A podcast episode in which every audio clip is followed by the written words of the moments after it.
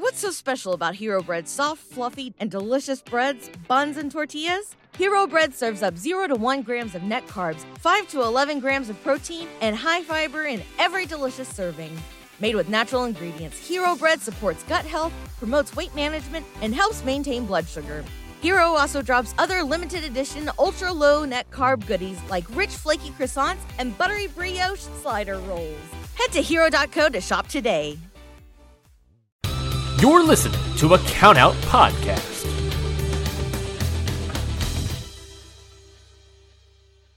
Hey everyone, Mikey here. Before we get to today's show, we at the Countout Network wanted, wanted to take a moment to talk about suicide prevention and the steps you can take if you're having thoughts of suicide.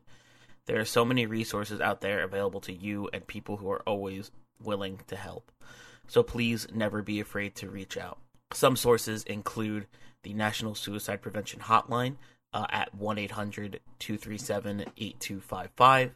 You can text the crisis text line if you text home to 741 741.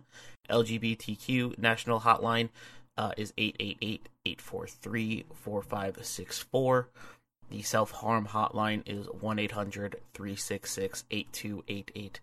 Uh, you can find links to all of these online, as well as much, much more uh, services, including international suicide hotline numbers at www.dbsalliance.org forward slash crisis forward slash suicide dash hotline dash helpline dash information. Always remember that help is out there and support can always be found. Thank you for listening, and now on to the show.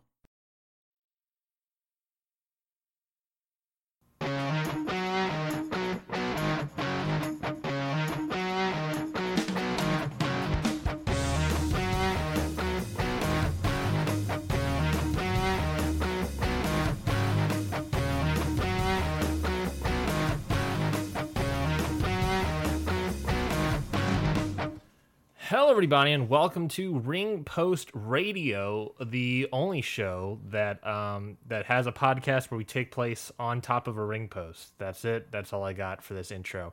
Uh, I am Ryan Knightsey, and with me, as always, is Scotty. Scotty, you seem upset uh, by my intro presence already. I didn't have anything coming in here, but I did have a question for you, Scotty.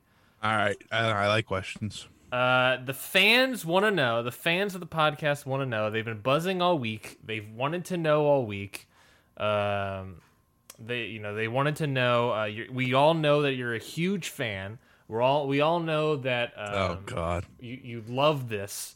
So everyone wants to know: Did you go on Rise of the Resistance at Disney's Hollywood Studios? Yes. Yeah, yeah, baby. And it was absolutely phenomenal. Really? How, what? How, so yeah. So you were just on. You were just. We didn't have an episode last week because you were on vacation at Disney. So how how was it the best ride ever? Did I did I hype it up enough?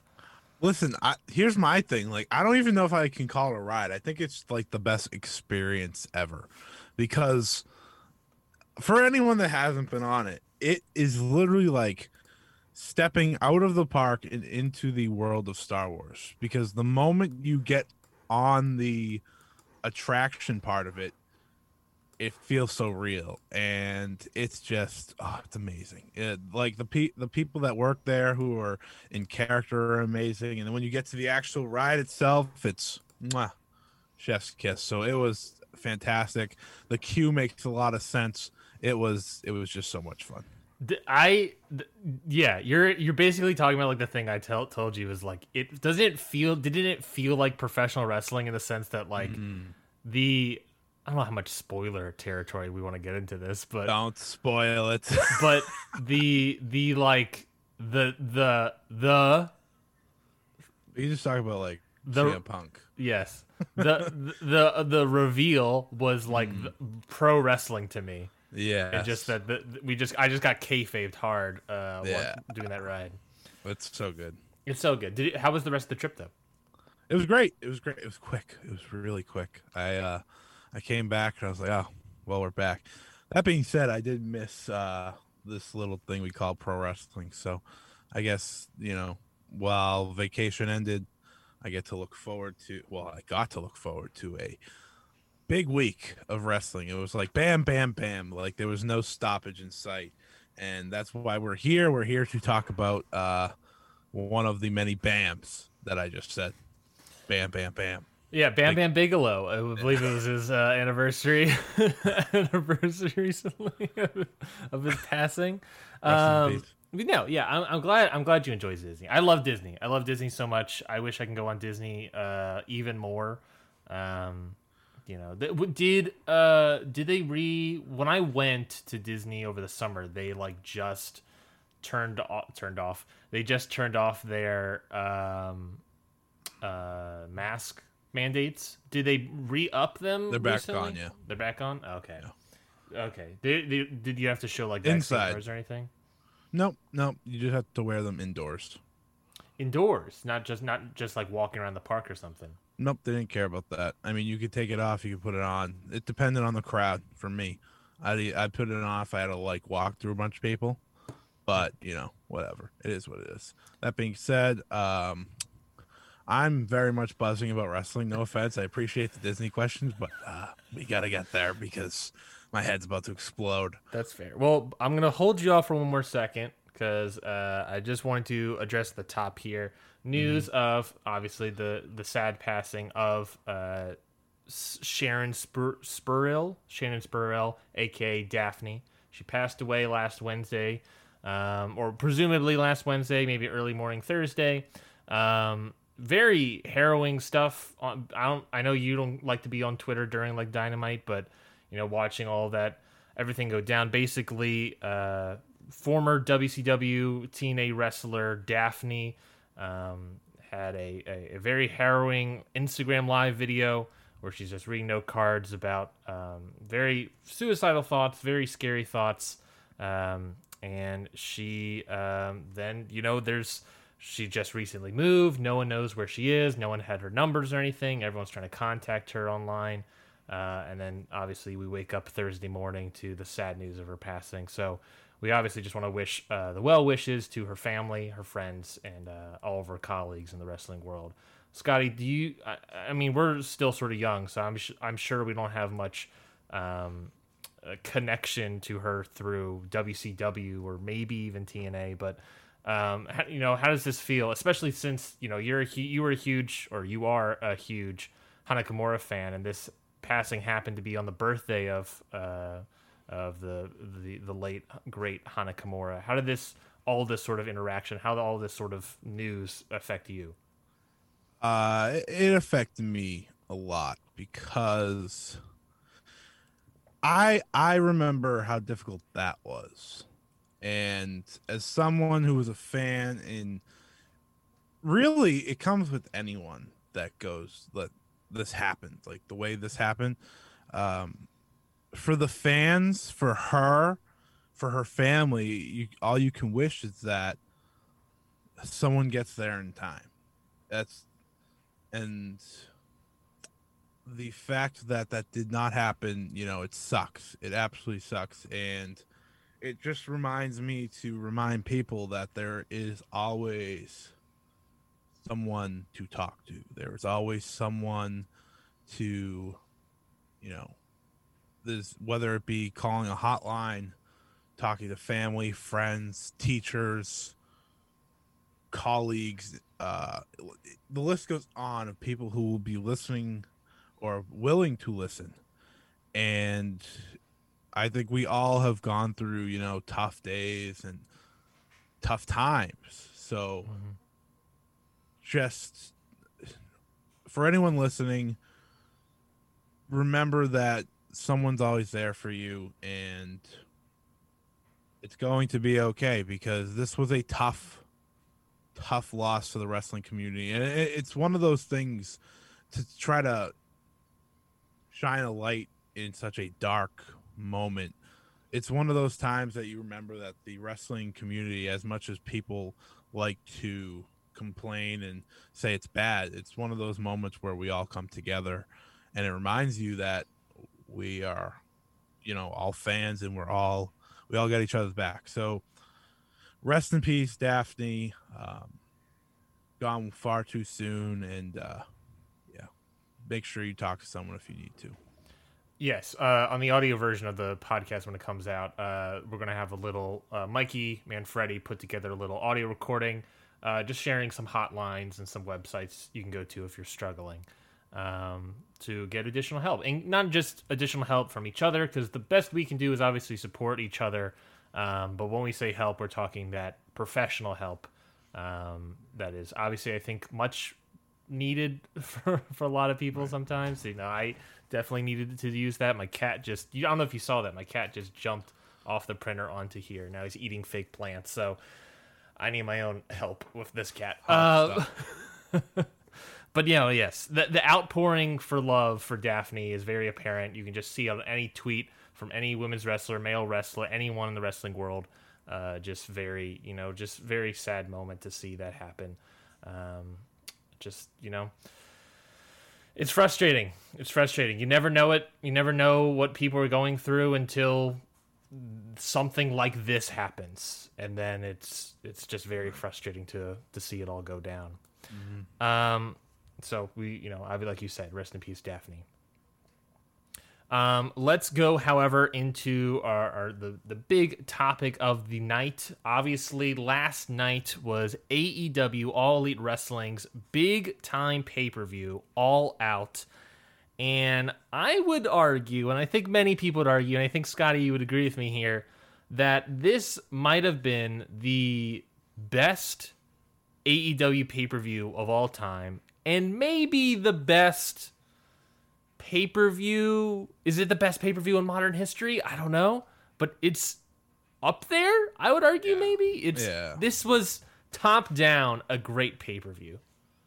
Yeah, top to bottom, it it somehow managed to deliver. Whether it was a match, moments, um, it it's incredible how much they were able to deliver in what I felt was every segment that they had. That is not easy to do for anyone. For anyone. I because you know, even the lowest point of like Paul White and QT Marshall, they did the right thing, made that quick, made us allowed us to move on in our lives, and it served the purpose of calming the people down for the main event. And everything felt perfect in a sense that it was just a night of so much joy. Like yeah. wrestling is supposed to be fun, people. And this was fun to say the least. Yeah. Uh we'll get into the matches and the moments that we're talking about here, but for me, it is by far the best AEW pay per view of all time. I don't think I know we've had some great ones, but I just I think for the surprise debuts alone and you have that signature match you'll remember from this pay-per-view, like that's mm-hmm. what you need to define a great pay-per-view. Add in the fact that and when it comes down when it comes down to, you know, greatest pay-per-view in the modern history of wrestling, especially in the United States to be fair because like yeah, outside of the United States pay per views don't work, you know, the same in a sense. It's it's definitely up there. Like I'd have to like go back and really think, but it would be tough to have anyone take this one down from the top, if that makes sense. Yeah. And I think we've had an incredible year of wrestling alone that have given us moments, memories. Like that's the, oh my god, the cat is just like no, we're not. No. oh my god. Oh my god. Oh my god. Screw, screw your moments. Screw what you want. Okay. Well, you know.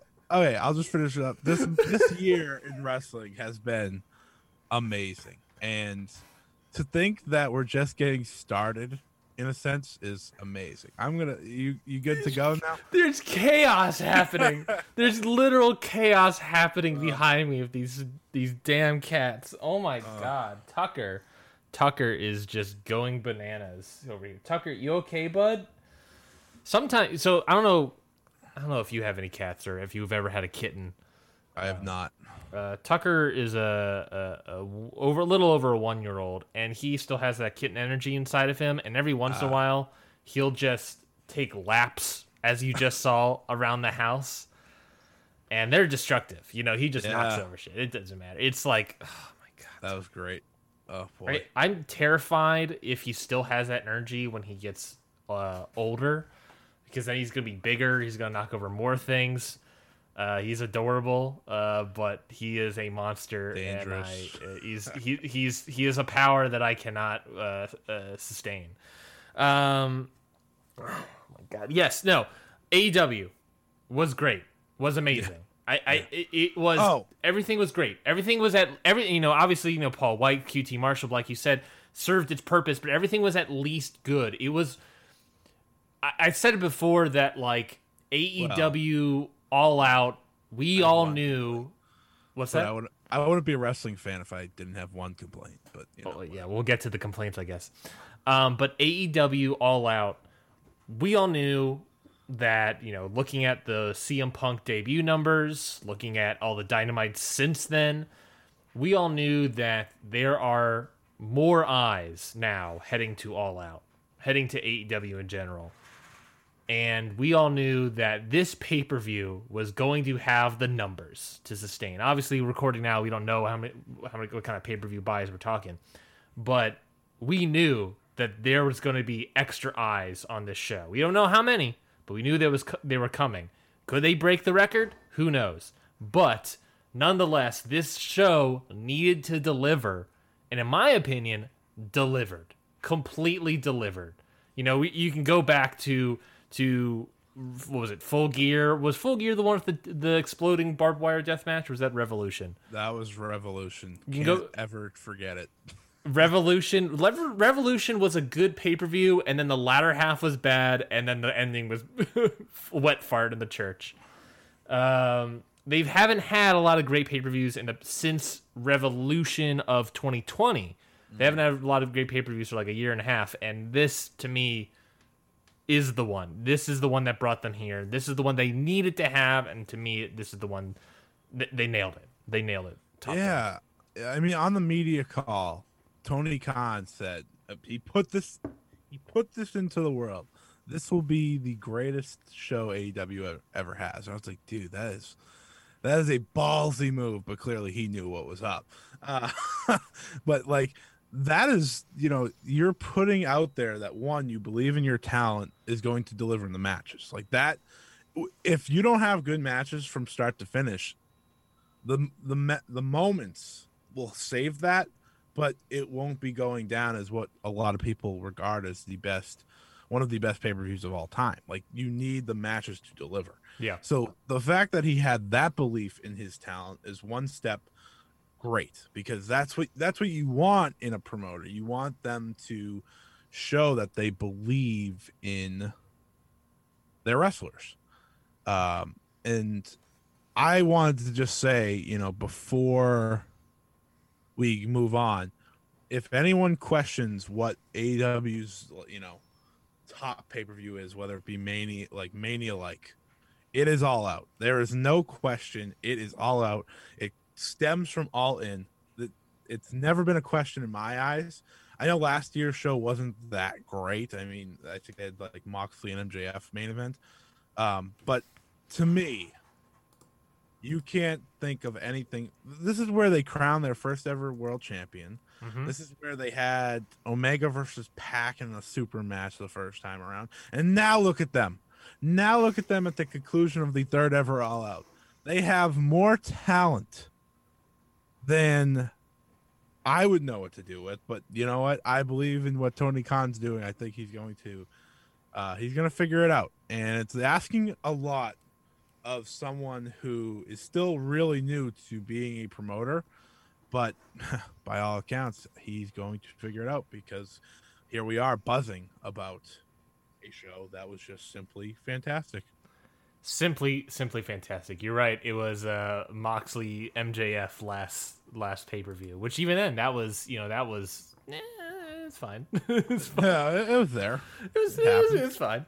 Um, yeah, no, this is it's just so good. Let's let's talk about the actual show. Let's do the rundown. Uh, did you were you able to catch the buy-in?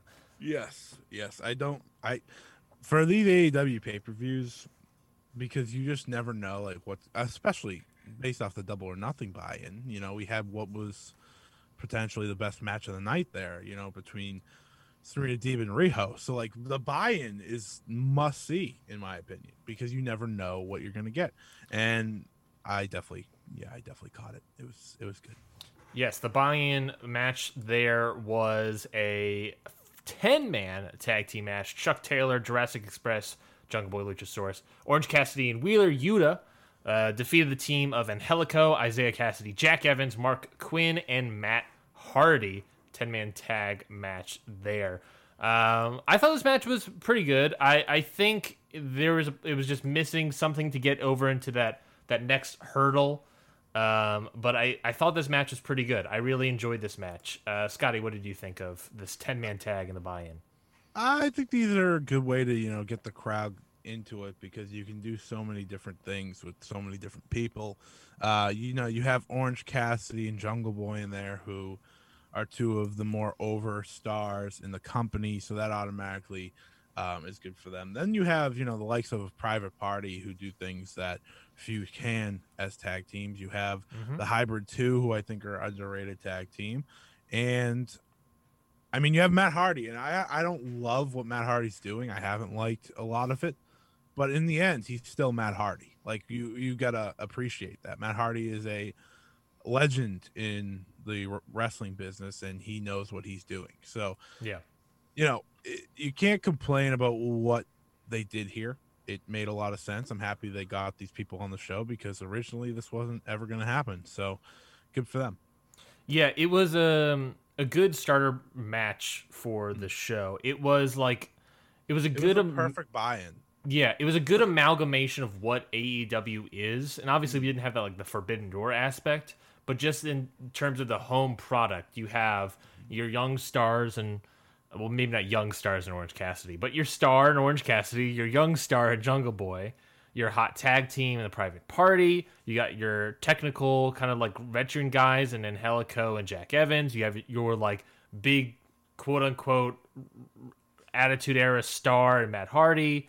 Um, you got a, a a- guy dressed up like a dinosaur. You got everything that AEW has to offer, and I think that that is what you want that in a buy-in show is that you want to have all these things but like this is what is coming for you this is in that direction these these kind of moments these kind of spots uh, are very intriguing um this is how we're going to sell the pay-per-view and i think it was very i think it obvi- hopefully it succeeded i guess we'll see in the the actual uh, reports I mean, Tony Khan already tweeted out it's the most seen AEW pay-per-view of all time. Uh, Oh, really? So, yeah. So, I'm gonna assume he's not lying. And I always wish they could count illegal streams because my God, the number would be high. i mean yes i i, I imagine that's I watched it on pay-per-view, by the way. Don't ever, don't think I didn't. scotty doesn't support the product I absolutely support the product. I've bought every single AEW pay per view since the beginning. Yeah. and that that includes like there was when there was a time there where I was like, yeah, you know, I like it. I want to like it more, but you know, there was a time there that was like, you know, almost a Oh, I didn't, I didn't know about that. About your your your lore, your back history. You you there was a point in time where you the were like, pandemic era Mhm. wasn't the greatest, and I, it wasn't the greatest for anyone to be fair. "Okay, yeah, I was about to say. not, it's not their fault. Um, so that's why I never like stopped watching. I was always watching every episode and I always followed the product. It was just a matter of like they were missing the next step. And I thought earlier this year they fully got to that next step. I think that was actually before Revolution. I felt that way. Um, probably was because they were just starting to hit. Yeah, it Yeah. started with the uh probably New Year's shows. I thought those were great yeah, it was like, okay, see, this is the AEW that I think we all expected, Mhm. and you know, you have Double or Nothing, which was fantastic. Uh, Revolution, which you said, besides the you know wet fart at the end, was pretty good. And this, if this pay per view doesn't win everyone over, then man, you just hate professional wrestling. Yeah. That's a that's a solid point. I think that's a solid point. Let's get to the actual pay per view itself. Starting off the show, uh, you got some beef boys coming out. Miro versus Eddie Kingston for the AEW TNT title. Um, this match boy howdy what a way to start a pay-per-view in my opinion this match was great this match was like i said beef on beef we got obviously the whole match built around uh, eddie kingston going after miro's neck and then uh, you know miro obviously just going after destroying eddie kingston. Um, and in a way uh, going maybe after his nuts if you will um, to redeem them. But uh, uh, it was just just oh my god, Scotty. The the the the chest of Miro afterwards, just the handprints of bl- not necessarily blood but bruising, uh, was just crazy to me. I I really love the neck body work. I just thought it was just so so good. What did you think? I think it's stunning. Stunning to I, I let me rephrase. I think this match had to be a sign of things to come because I I thought this could be a really good match if they did exactly what they did, which was just fight. They, they didn't need to have like this no technical battle whatsoever. That's not what these two guys do. They have to fight. They have to just smack the shit out of each other, and they just have to put on a great show. Sorry for the. I just realized we're on Twitch, so I take that back. I didn't say anything. Uh, my bad. Uh, anyways, I'm going. Let me uh, kick back into gear, but Full gear. yeah, Kick it back. yes. Here, I can distract you real quick. What did you think about talking about the match? What did you think about the the ref spot of the match? You said that it match was what it needed to be. Do you think the ref spot was part of that? Do you think the ref spot spot succeeded in that storytelling of the You- match? you protect Eddie Kingston, which I think is. I know people hate like always protecting, and that's something AEW does more than probably any promotion right now. Is that they protect wrestlers a lot, you know, because think about in the rankings alone, like you have it's often that you don't see like two of the top women in the top five face off, and that's like a big gripe. Hmm. But I thought this did a lot, and it sets up for a rematch, say at Arthur Ashe in New York. Like that is a potential match you can do, which Eddie Kingston in New York is like, you know, whoo, that could be insane. But I thought, I, while it looked like clunky, like the referee spot looked a little clunky at the end, this match exceeded all expectations. That like I didn't really care how they, you know, screwed Eddie in a sense, and I thought it was, I thought it was perfect, and he didn't tap out or anything. So you have that as well. He got he got screwed over in a sense that the ref was trying to do his job or whatever. But man, uh, if these two have a rematch in Arthur Ashe, whew, whew, I, I Arthur Ashe taking place, of course. AEW Grand Slam uh, is taking place the 22nd of September. Uh, I'm pulling up my calendar now to see how far away that technically is. Um, oh, is this not? Oh, okay, I'm- it's not on this calendar. Um, I think that's what two weeks away. It's Arthur Ashe. You can easily run this back, easily run this back, uh, and I think they probably will because I think you talk about like protection and what I like AEW does is that they don't protect through like 50-50 booking. They actually protect in like the layout of the matches, which I think this match did very and I know that can, I know like um, run-ins and stuff can annoy a lot of people, but I rather that than 50-50 booking. I agree. I agree because something's happening. you know, it's not like I'm like, oh, okay, this match didn't matter because the guy's gonna win next week. Um, I think the protecting part and the refs part of the match layout lends itself to their needing a rematch. You know, going having Miro, uh, you know, back kick uh, Eddie Kingston in the balls. Um, uh, requires almost that uh, that sort of rematch clause there. And Arthur Ashe is a great spot. You know that Eddie Kingston pop when he comes out is going to be great. Obviously, we all kind of maybe wanted it to be proud and powerful, Santana and Ortiz. Um, I don't know if they'll. Speak for yourself. They could. They could do it. They could Don't have that match. Do it. Do not do it. What you don't want that match at. Arthur Ashe? I, I I want that match, but I do not, do not want the Lucha Bros losing those titles anytime soon. Yeah, I guess it's Spoiler alert, everybody. we'll get to that in a bit, but like I I would throw a fit. I think I think Eddie Kingston is the better option. That's fair.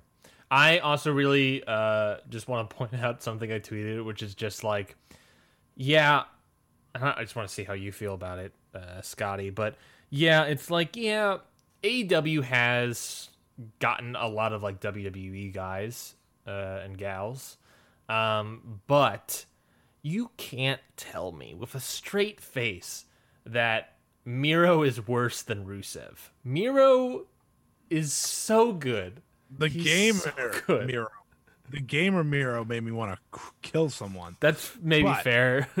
But yes, I we're in agreement that the Redeemer Miro, the Miro that you know I always think should have been from the start, doesn't really matter clearly because he is perfectly fine in the way he is now. Yeah. Um, that is by far the best version we've ever seen of Rusev Miro. Um, if I knew his real name, I'd say it, but I don't. So I think I think it is Miro. I think it actually is legit. Uh, shoot Miro. Um, it, it's just he's so good. Malachi is good. Like the the aura of these two Andrade's guys. screwed, by the way. like, dude, I totally agree. Totally agree. Like, the hit job of Andrade has started. Absolutely screwed because you have way too much and he, to me he has been uh, rather flat since joining the company. Uh, yeah that might be a hot take. I don't really care. Uh, I think it's cold. I, I think he needed that pack match. Like he Yeah. needed that to show that like he ma- matters. But my god like malachi black hitting on all cylinders miro hitting on all cylinders. And i don't know if you know this but they added two main eventers at the end of this show. So like yeah. Andrade's stock just continues to drop with like all these other people. And it's like, dude, you gotta give us a five star match, and then you can we can talk You're- about it. you're gonna need to pull something out of your you know what to uh make me care Yeah. moving forward because I care more about talent that have already been in AEW, let alone the new talent that they've added in the past month. Past day.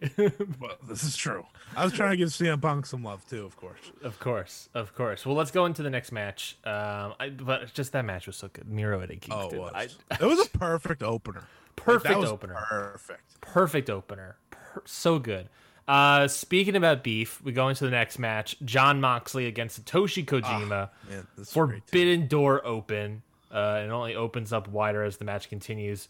What do you think about Jon Moxley, Satoshi Kojima, with Moxley Ah. winning in 11 minutes and 52 seconds? I thought this accomplished everything you wanted it to. Like Kojima looked like a stud. The fact that Kojima is still doing what he's able to do at his age, and you know a certain company that he works for doesn't see that, it, it hurts me a little because he's still so good. And I thought he was the perfect, you know, first New Japan opponent for what seems to what is looking to be Moxley's next couple months Yeah. in a sense Yeah. and it was just such a fun fight. Uh, I I didn't know how they these two were gonna lock up because uh, you know Moxley and Yuji Yuji Nagata had a chance to wrestle before their singles match. These two, off the top of my head, did not. Maybe they you know did some uh, light work in the ring or whatever, but Sure. they never yeah. had a tag match or anything. So I thought they exceeded my expectations again because you know I I was I liked the idea of the match, but at the same time you got to be careful with these types of things because you just never know how they're going to mix. But Moxley, man, you want to talk about people that are better off?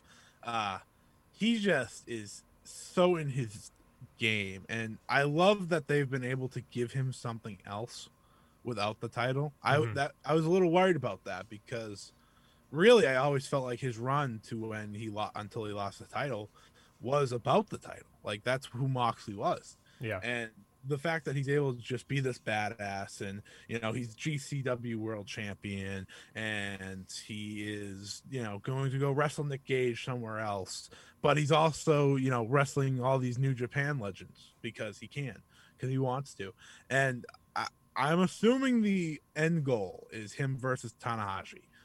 That being said you have so many talents from the New Japan roster in the states right now that you know you don't know where we're gonna go after what would be a fantastic surprise following this match. Yeah, uh, Jon Moxley becoming the gatekeeper of the Forbidden Door to New Japan is is a very intriguing element, and I'm glad that they set it up that that, that exact way. I think you're right. I think the obvious end goal is Tanahashi because we've already sort of teased that Right. that being the goal. But you're right. I it's for me, it is completely about the journey here. This match, you know, I think, you know, it's not this match wasn't going to be your 4-star, 5-star classic match. It's it's Kojima, he's still old, you know, he's not, you know, I mean, even when we get to like Suzuki and Tanahashi, Dare there's you to call up there in years. Old. Yeah, yeah. I mean, I'm gonna say it now before he kills me, um, before he stares daggers into my eyes.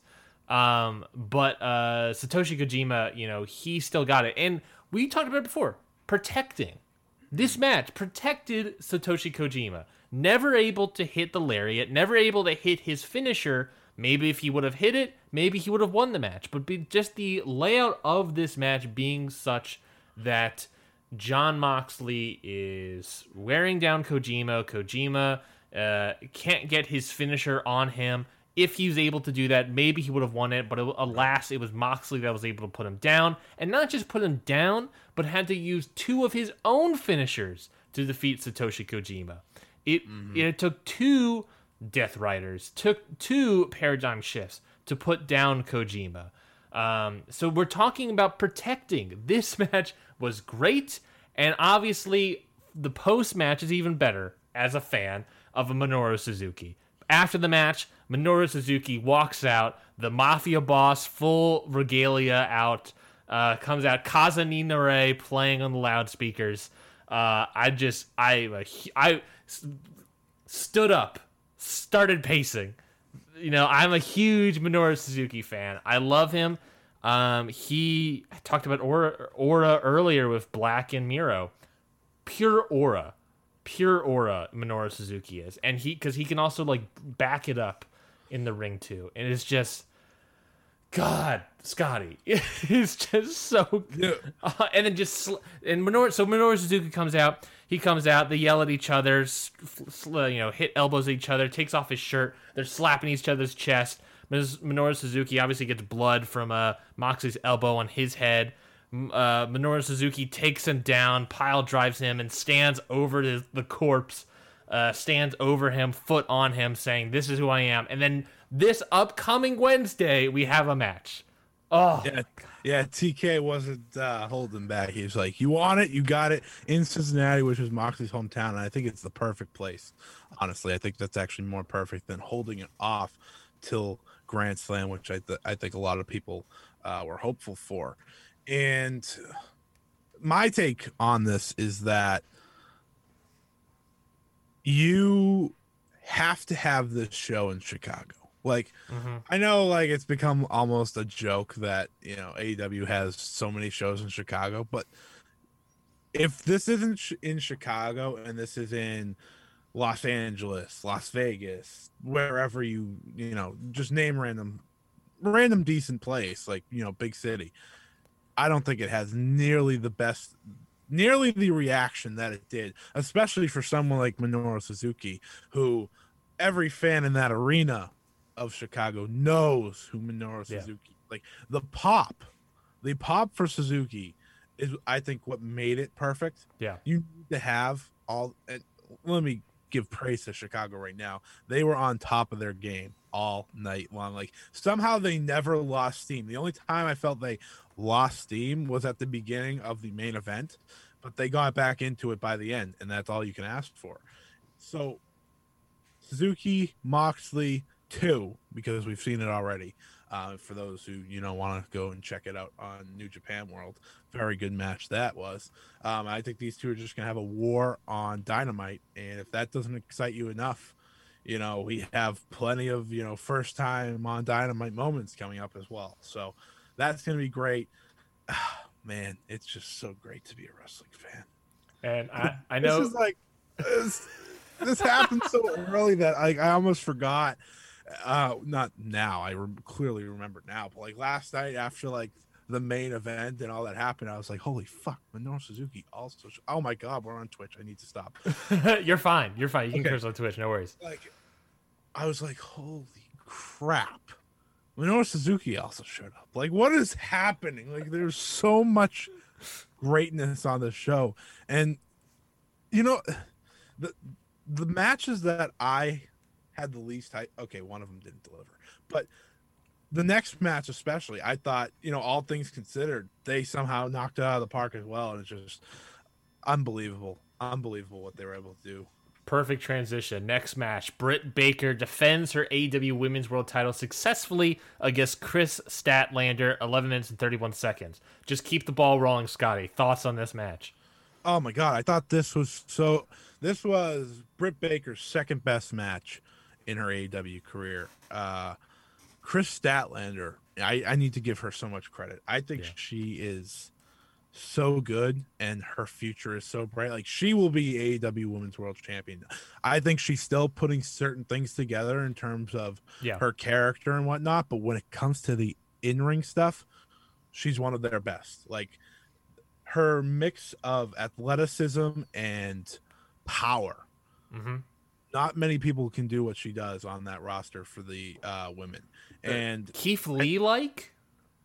oh, I like that. I mean, she's not like Yeah. big like Keith Lee. Like she's she's ripped out of her mind. Like Yeah, They, yeah. they bring up like how her legs are like absolute like rock solid and i'm like yes Mm-hmm. because like she's able to do like ridiculous things and i think kris statlander like i said gonna have a very bright future and i thought this was a good spot for her despite uh people not having the highest of hopes.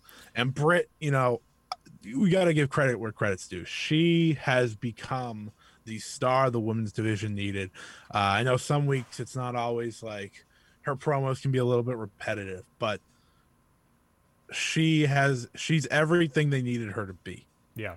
like credit where credit's due.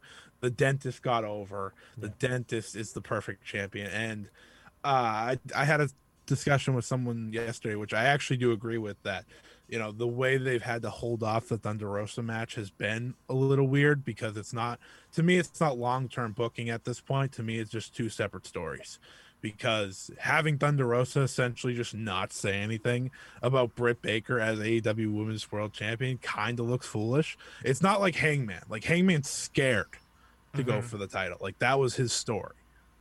He's scared of failure. Thunder Rosa ain't scared of failure. Thunder Rosa doesn't care. Like that's my whole thing. Um And it's not like she's she's not distracted or anything. There's no like No. she's not doing anything. She's just on dark, you know. right, exactly. Like she has nothing going on. Like she should be like, yeah, I want the damn belt. Yeah. Um She's But- I think she's ranked number 2 even. I, I think Yeah. now she's probably ranked number 1 after she was she was ranked number one after um she was ranked number one after Britt Baker won the title. So I was like, uh, how are we going to avoid this? Yeah. Because like I know they've done ways to have Hangman avoid it, um, but they just they were just like, yeah, she's number two now because we just can't have her win. Um, They're Yeah. definitely holding that off for something. I'm surprised they didn't do it this pay-per-view. I think they're doing full gear. I don't think you can wait much longer, in my opinion, because I think if you, ha- but that's risky also because those are two. Well, it's not risky. You got two major matches in Kenny versus Hangman and Britt versus Rosa. Like those are two money matches, and then you have the rest of the roster to make a match with too. Don't get me wrong. Uh, but I want to go back to this match real quick. It was great. It continued the momentum. I thought they were in a tough spot following Minoru Suzuki's, you know, AEW debut, and they were able to get the fans into it and deliver. Yes. Um, I'm just looking up again because you mentioned Full Gear. They actually pushed. They announced during this pay per view that they pushed my color on my screen, my webcam. You're good, you're good. Is so bad. I need to figure it out. I need to get like a better lighting system here. Um, they actually they announced on the show that they pushed Full Gear back a whole week. Um, is it a whole week? They pushed it back from November 6th to the 13th. Yeah, because of the UFC. Ah, that explains it. Um, yes, a whole week. Um, yeah, ah, but even then, that's a very long time away, and I don't know if you want to hold that off for so long. Well, you have Ruby. Fuck shit. No, you could Try not to spoil. I know, but like I like spoil what? The these- people who are like- listening to this. I like to hype these things up when we get to the moments. You don't have to spoil anything. We are literally, Ah. if you're listening to this, more than likely you watched the pay per view. More Yeah. than likely, if you listen to this, I'm you were like, so- "Oh, I'm a wrestling so fan." Excited to talk about like the actual moment that I don't want to like take away from it. But uh did you you enjoyed this match? Correct. Yes, I think this match, um, on Statlander's point, I think Britt did her job. Um, I think Britt, obvi- you know, it, obviously, I think Britt is one of those people that she still needs someone that is really good to lev- elevate her up. Um, you know, like a Thunder Rosa. Um, I don't think she's she's she's all the way there, but this match was really great. Um, Kris Statlander, just I I think I when I think of Kris Statlander, I think of the AEW World Women's World Title match that she was in at Revolution, I believe of, of 2020 of last year, um, where I think she was facing Riho for the title, and that match was bad. That match was real bad, and it, for the most part, it was bad because of Kris Statlander. And we're talking a year later, a really bad injury later, just the level of improvement is there. Mm. Is she is she, you know, title contender right now? I don't think so. I think she mm. still has a little bit more mm. left to learn and get under control and figure out, but she's on her way. And you could see that she's on her way just a year and a half later. And I think that that really goes to show this match. Well, I think everyone should take into account she's only 26. Like there is time. Like, Yeah. there is time for her, and I think she. I think if you told me she was champion two years from right now, I would absolutely believe you. Yeah, yeah. Uh, let's move into the next match, which was in a steel cage. Penta El Zero Miedo and Rey Fénix, with of course the great manager that is Alex Abrahantes, uh, defeating the Young Bucks, Matt and Nick Jackson, uh, to win the AEW World Tag Team titles. Uh, what a moment this match was! Right stack, you know, smack dab in the middle of the pay per view. Huge moment. We get the Lucha Brothers entrance. We get the match itself.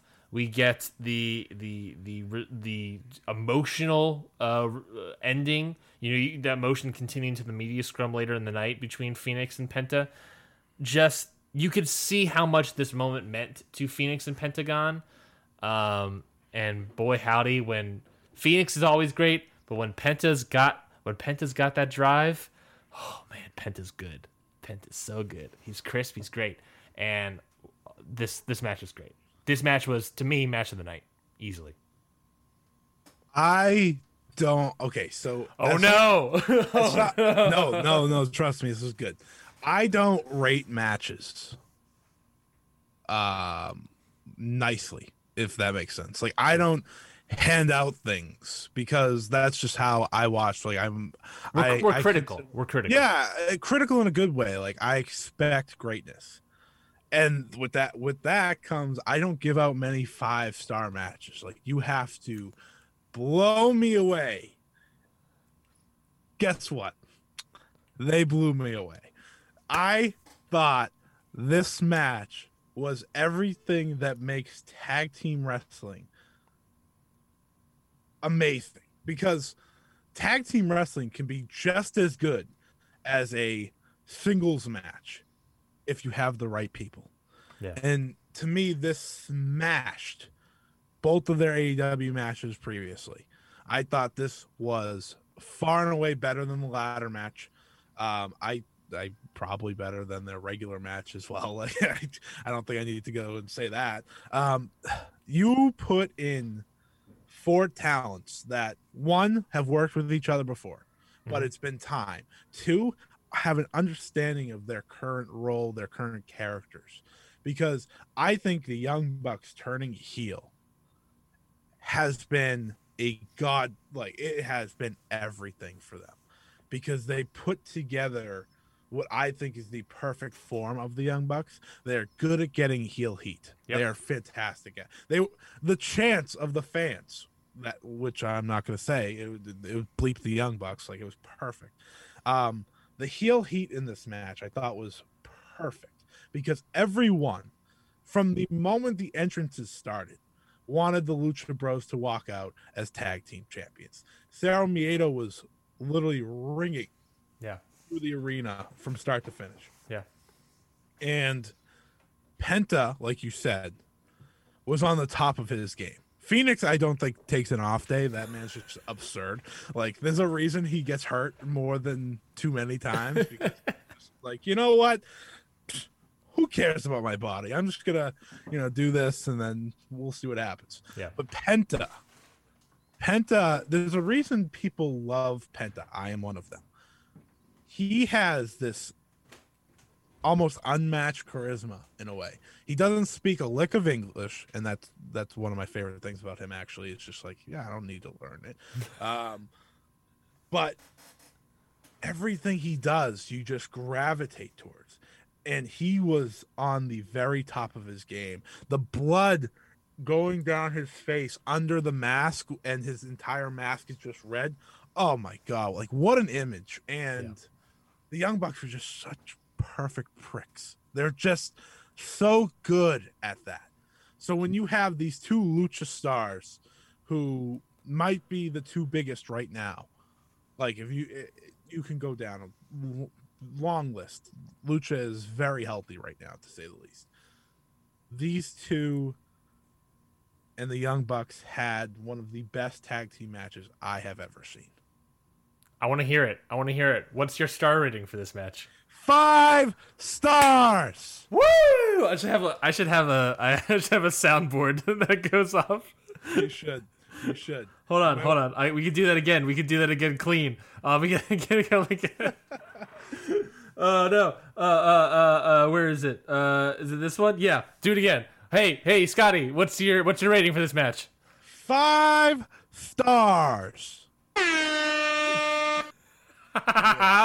like ah man and i don't i only have three five star matches this year and Yeah. two of them have come in the past month which is you know telling the uh, we never got to talk about the other one but uh the other one was walt and uh mr dragunov which is just a, a completely different match from this and that's the beauty of professional wrestling people yes. this tag match was insane and you knew it was going to be insane but i love this cage I, like, yeah. I, I, like that's a random thing because I hate steel cage matches. Like I do not like them, and I think that's more WWE to blame more than anything. And I don't really want to blame them. I just think the idea of a steel cage match isn't always the most interesting. But their cage, AEW's cage, is more like a mix of the steel cage and Hell in a Cell in a sense because it's a little bit taller. Um, it has openings on the side, like the wrestlers can fit between the apron and the Mhm. uh, cage. Yeah. And it just looks massive and it's amazing. And Fénix's dive from the top, which we all knew was going to happen, was picture perfect. It was like, do you remember how like they all uh, WWE often shows when Rey Mysterio jumped from the cage? Yeah. Like that's what I felt when I watched that. I was like, this is the type of moment you play in your replay packages of what makes AEW great. That that's what makes it great. Yeah. You you show that video time and time again. Um, I could watch these two teams wrestle, and the fact that the Lucha Bros now are champions, they're going to go and have matches with LAX. I'm going to call them LAX for life. I don't really care. Um, the Private Party would be a great combo.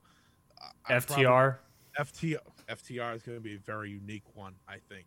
Um, but I think you know the money match clearly down the line will be when Santana Ortiz and the Lucha Brothers go head to head for the first time since their feud in Impact, which brought Impact eyes at one time. So, mm-hmm. tag team wrestling, man, this was the match of the night by far.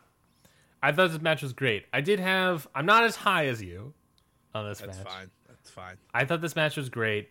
I thought uh, there. I I have very nitpicky things, and it's just that I'm. You know, I'm. This goes back to you know. I don't know if I did audio. I think we did audio with Mikey and I. I'm. I'm not a huge fan of. I'm one of those people that's not a huge fan of like when you're doing the same spot right next to each other. It's just like, well, why don't you just stop? Oh, okay. I'm not a huge fan of those spots. I also noticed the trend of them basically using the same cell wall. And I don't remember that from the Cody Wardlow thing, so I don't know if it was a camera thing or not. But they just kept going back to the same cell wall over and over again, the same side of the cell. And I was, was. I just kind of got like slightly annoyed by that, but I understand that those are very nitpicky, and you know that's that that's I know where I sit in that regard.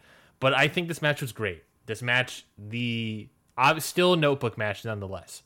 The the barbed wire tack, not barbed wire, but the tacked um, uh, Jordans uh, on the Young Bucks used again, brought back um, from I forget when the last time they used an AEW, but brought back from that last moment.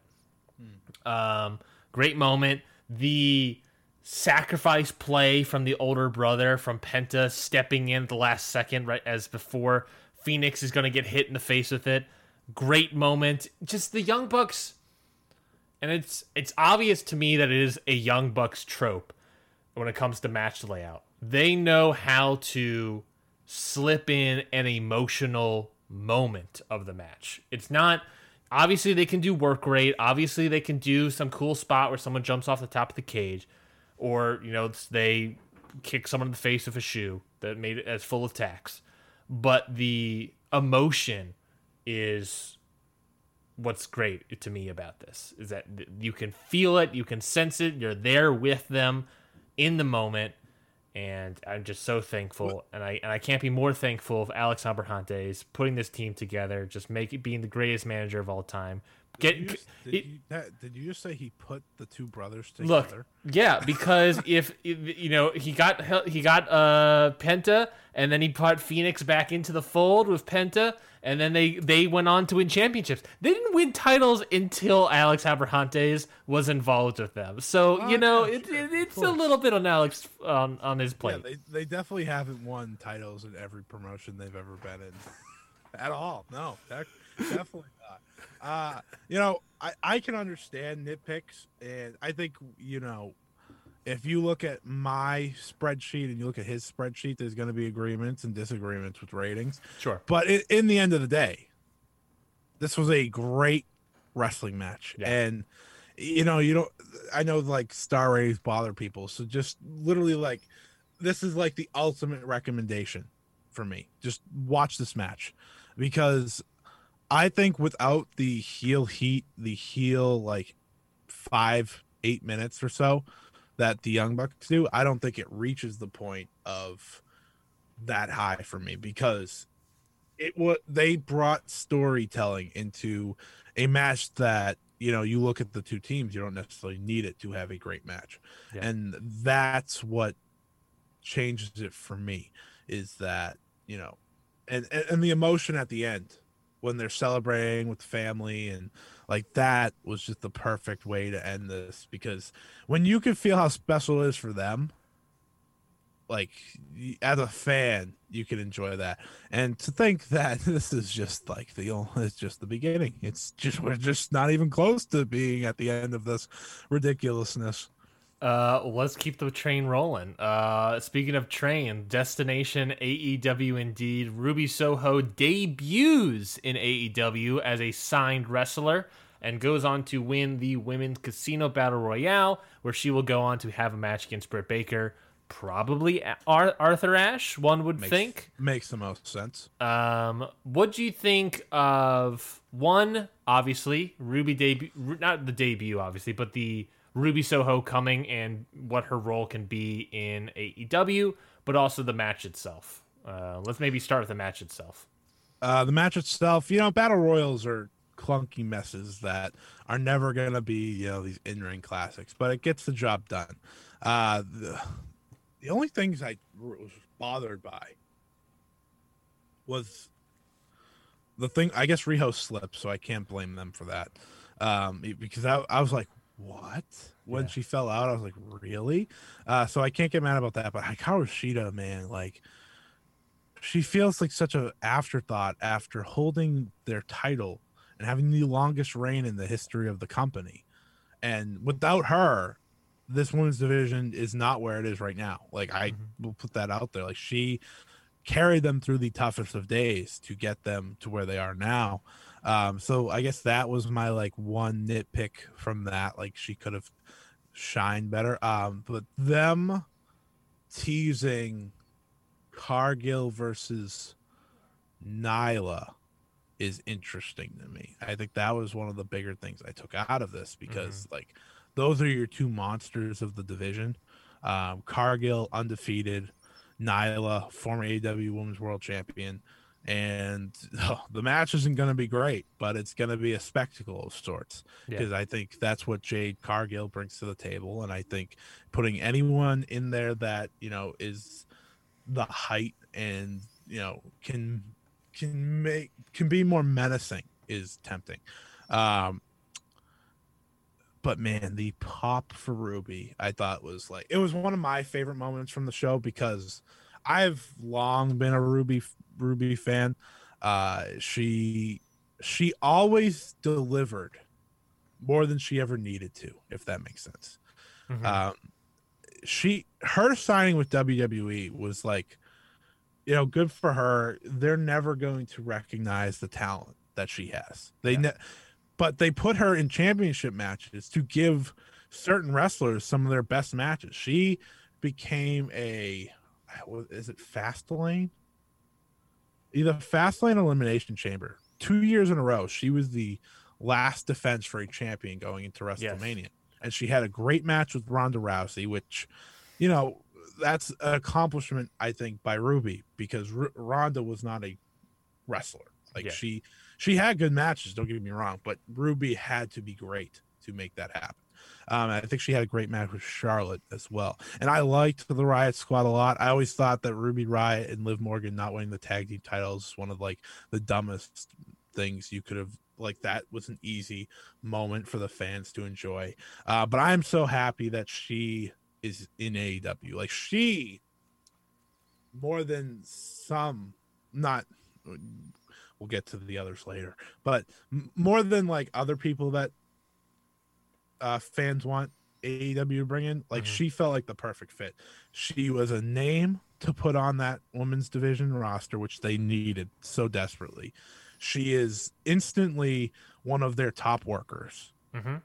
And she's a fresh face in the division that is going to be a key player for them. Yeah, she's going to give Britt Baker a good match. I I honestly believe that because that's how good she is. Yes. Well, you said it earlier. Like Britt needs someone to bring her to a great match. That's what Ruby Soho can do. Um, and uh, seriously, like, God bless that Chicago crowd for knowing right off the bat when that song hit, it was Ruby. Like, yeah, because not everyone hears Rancid's Ruby Soho and like instantly knows what the hell's going on.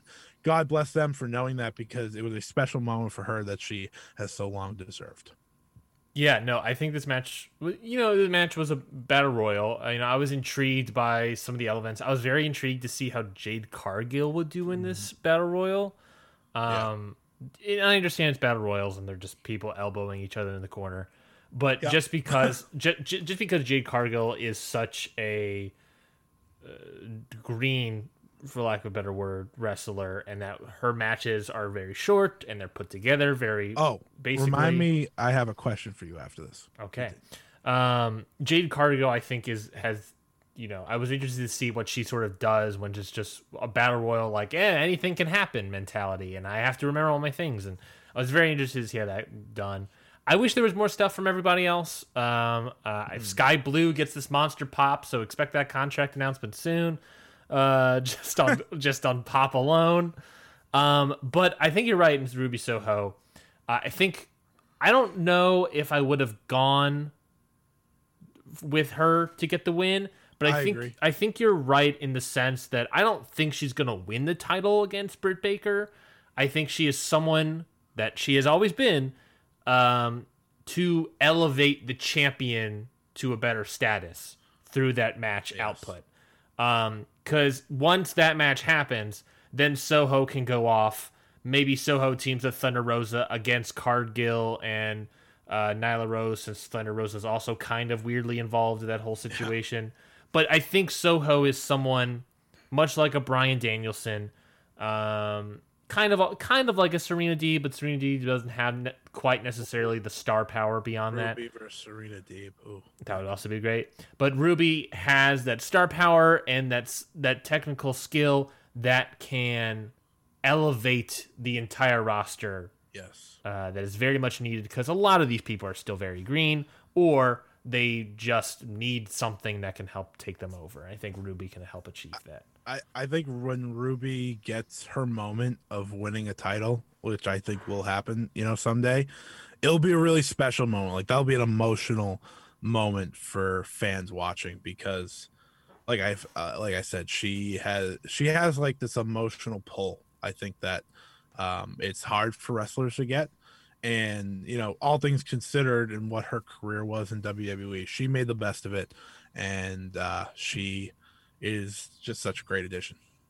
You had a question? Yes. Uh who are your top five workers in the women's division for AEW right now with Ruby part of the roster? Am I including Ruby in there? Yes. Then- Unless you don't think she's top five. But I, well, I, I did I did have a comment about Ruby in that I think Ruby in this match was okay. Yeah, I, think she was uh, okay. I think Ruby has to, like many people coming out of that promotion, has to relearn a little bit more. In sense, you know, I, I remember I believe it was Kenta that said that like once he got to New Japan, he had to relearn how to wrestle a little bit. So I think she has to get a little bit of that WWE stink Yeah. off of her, and then she'll be back into it. Oh, agreed. So I don't know if she's in top five now, but let me just think off the top of my head. Thunder Rosa definitely. I think Thunder Rosa definitely. I would say I would I'll, to- say I'll toss names out there for you too if you need them. sure. Sure. uh, Toss names and I'll say maybe yes Uh. Riho, Riho, Serena Deeb. Deeb, yes. Serena Deeb, yes. Thunder Rosa, yes. Riho, I would say yes, but Riho doesn't necessarily elevate everyone, and I think that's just because of her style and stature. Mm-hmm. Um, but she's a good worker. Um, I think. Oh, well, I mean, Uh, you could you could put Shida. I think Shida's had some good matches with the likes of a Nyla Rose, who others have not.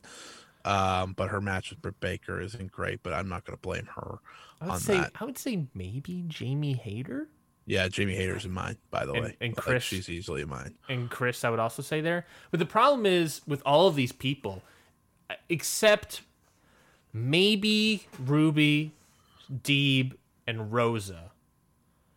I think almost all of these women's in the women in the division are people that need someone else to help elevate them.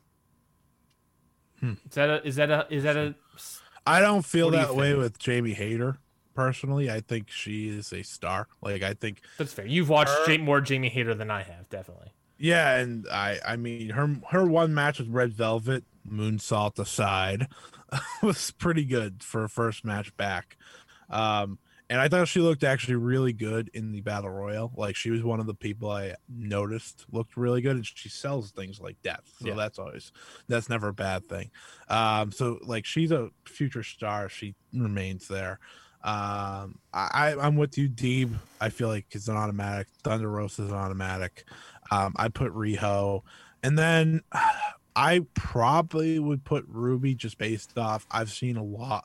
I've seen her have uh, um good to great matches many more times than I've seen other people. I mean, Emi Sakura is a living legend. I probably should put her in there, but she has not done anything in AEW for me to say that.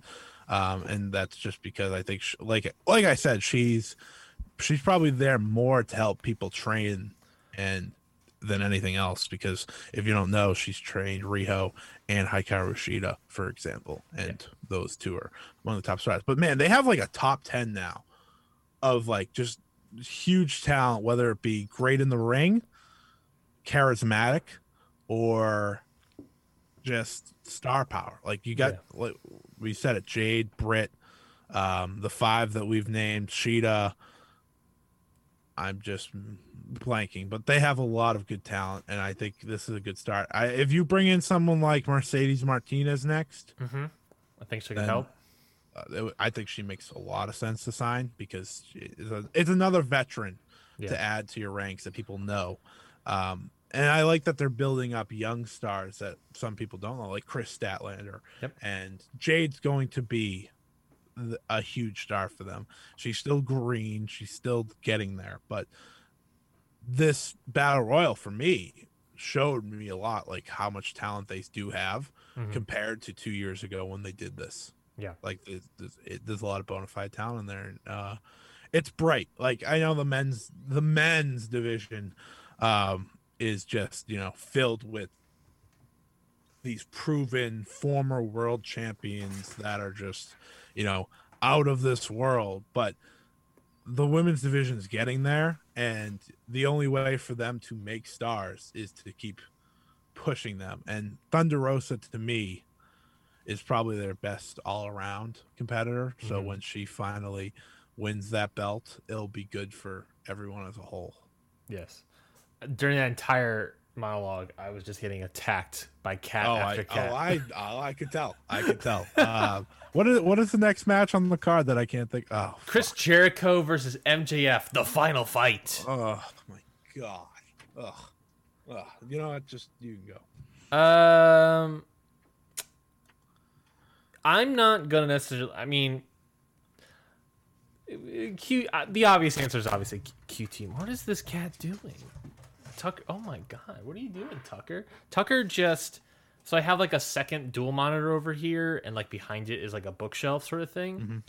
And Tucker just crawled underneath the TV, almost knocking shit over, and just now he's just hanging out back there uh, just sniffing things. What a weirdo.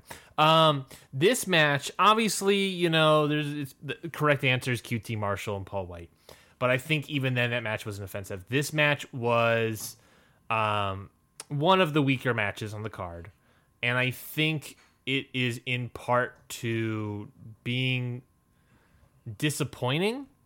Is the word um, not over not overhyped, but just expectations were higher and I was let down. I thought this I thought their match, their five their fifth labor match was actually way better. Um, I thought this match was not that great and I am not happy about the outcome as well. I think the outcome is to me maybe the more interesting discussion to have if you don't want to have a discussion about the match, which is fair. Oh, I'm gonna talk about the match. Oh, there we go. But I think one of the more interesting discussions is just the outcome of this match. The Chris Jericho gets the win, is able to keep wrestling in AEW. Um, but where? What's next? Where do we go with him? Does he go back for the title? Do we break up Inner Circle? Even though we already teased like them hating each other like last summer last year whatever do we break up amicably? If that's the case, still the question is where does Chris Jericho go now? I think I don't know. You know, I I, I don't understand it. I don't think this match was that good. I think MJF did a good job in this match, but I just don't think this match landed what it was trying to do. I did not like this match. And I need to set an understanding here is that I have not enjoyed this story for months. I have not cared about MJF versus Chris Jericho for months because this has been the longest told story, like blatantly told story on TV for almost a year. Maybe it is a year. I don't really. Eh, no, Uh, all out. No, it was a little bit after all out that it started last year Mm-hmm. and never for a moment have I felt, you know what? This is really good story. This is really getting people over. No, to me, I understand this was to get MJF to a higher standard, which is great. Good for you. And I I like Chris Jericho a lot. I like so much of his work. Uh, I I do consider him one of the best all time. Mm-hmm. That being said, the only result here that would have made sense was MJF winning Yeah. because then the story is just like, oh, we did all this just for him to get a win. Great. And like this this story cannot continue. This it needs to be done now. Yeah. Because I can't watch another inner circle versus pinnacle. I cannot watch another Jericho versus MJF match. I can't I don't care. I haven't cared forever. And I know a lot of people were looking forward to this match. There was a lot of people that have enjoyed the story. But when you look at everything AEW has been doing, mm-hmm. this is absolutely on the bottom of the totem pole for me. Like I do not care. The match stunk. The finish was terrible. Of be like giving me the false finish that MJF won just for like a referee to be like, yeah, I saw his foot on the rope. Like, shut up. Like, who cares? Just whatever. Uh, big, big Dusty finish hater over here. Uh, I like Dusty finishes, but this was a terrible one because I think I think it was a good pop that woke up the crowd. This this was promise the match the made the crowd quiet. As when CM Punk beat The Rock in at the Royal Rumble, and then they were like, "Nah, let's just restart the match." Like that was clunky and bad. This was clunky and bad. I don't like it. I'm just happy the story's over. Um, what does Jericho do next? I don't give a shit. I don't care. I don't care about what he does next. I don't care about what the inner circle does next. I don't know what's next for Jericho because, truthfully told, he hasn't had a great match in a while. Like, yes, it, agreed. Plain and simple. And agreed. that's not a shot at him. He's older and they're having him wrestle like on a weekly basis. He should not be doing that. He should be more of a special attraction by now. And when I say special attraction, I don't mean he doesn't he doesn't need to be on TV cutting promos. He can do that, you know, from time to time, but he's wrestled like 7 times in the past month and a half. That is too much Chris Jericho wrestling in 2021. I'm sorry. It just is. It it's just a story I don't care about and this match somehow under delivered on my already low expectations. Do you think this match elevated MJF at all? No. I th- I think the story should have always been MJF and Sammy Guevara because Agreed. those are your future talents. And they had a great match. I want to put that out there. They had a great match. I think once you moved on from the Jericho stuff, which I thought we did forever ago, um, it was fine. And after he beat him in the final labor, that should have been it. There yeah. should have been no reason to have a final match. The understanding was, I just can't live with never beating MJF. Like, yes, you can. Who cares? Like, who? It, it this was my one gripe of what was a fantastic show. I just wasn't. I didn't care for this. I actually celebrated when MJF won because I was like, "Yeah, the the non predictable thing happened," and then they did exactly what everyone expected them to do and restarted the match. And MJF tapped out to the walls of Jericho, like little loser. Uh, who taps out to the walls of Jericho in 2021? People haven't tapped out to the walls of Jericho since like 2005 like, come on. Like, that has not been Jericho's finisher forever. It's been the code breaker and the Judas effect. They're, they didn't even. I was hoping that they would at least, if Jericho's winning, at least you know implement implement some ideas from the five labors. So like Jericho does the spinning Judas effect from the top rope. That would have been cool. MJF you, looked like a chump, by yeah. the way. Yeah. Like the final labor of Jericho was he can't use the Judas effect, which in part is the reason he won that match. Mm-hmm. This had nothing. And he tapped, he didn't even lose to the Judas effect. He tapped out to the walls of Jericho in 2021. Yeah. This, oh man, it did. This match did less for MJF than it could have ever. Like, I thought the labor where he made Jericho tap out did a world of good because he made Jericho tap out. But yeah. now it's just like, whatever, who cares? Just move on. MJF, go do something else, please, for the love of God. I don't know what you're going to do, but go do something else. Jericho, I don't, whatever. Go off, buddy. Uh, keep keep enjoying your retirement. Yeah, the the frustrating thing is, wh- where do we? Wh- what does this result take us to? If th- if this is presumably the end of the rivalry, you know, where does MJF go? Where does the Pinnacle go? Does anyone remember the Pinnacle? Where do they go? Where are they going from here? They don't. They have to fight a new top babyface faction. Is that the Dark Order? I don't. You know what's ha- what's happening here? Right. It, the Inner Circle top fa- babyface guys. Honestly, makes sense for them to maybe go after uh, the elite. You know, maybe that that makes sense. Um, Uh, that would be fun to have some of those matches, but you know, even then, we kind of last summer did FTR and uh, Young Bucks and all that jazz. So Sammy Guevara, Adam Cole would be fun. Um, you know, but you know, I, I don't know if I want to see Jericho in the world title picture now. I don't know what I want. I don't want to see Jericho in this thing. I would have loved to see him take the time off, do a Fozzy tour, and Yep. then Sammy Guevara beats MJF to reinstate uh Jericho or something. It- that that could be fun. This is know. where WWE booking should have taken over, and God forbid I say that, but like they should have been willing to admit they can do a swerve here. And I know like they like to live by that, like not giving Cody a world title match and whatever, but this is one of those things where you easily should have done that because this is pro wrestling. Like that, that is it's born into this.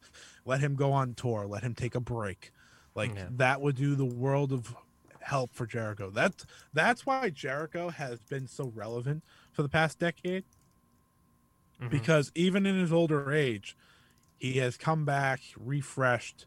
People have wanted to see him. He has rebuilt himself. He doesn't have that luxury over the past two years. He has not had a stop. And I think until this Pinnacle feud, he was doing really good, in my opinion. Like he was doing a lot of good work. His him as AEW World Champion was perfect. Like I, I can't stress enough how late champion on was a perfect thing, like for AEW as a whole.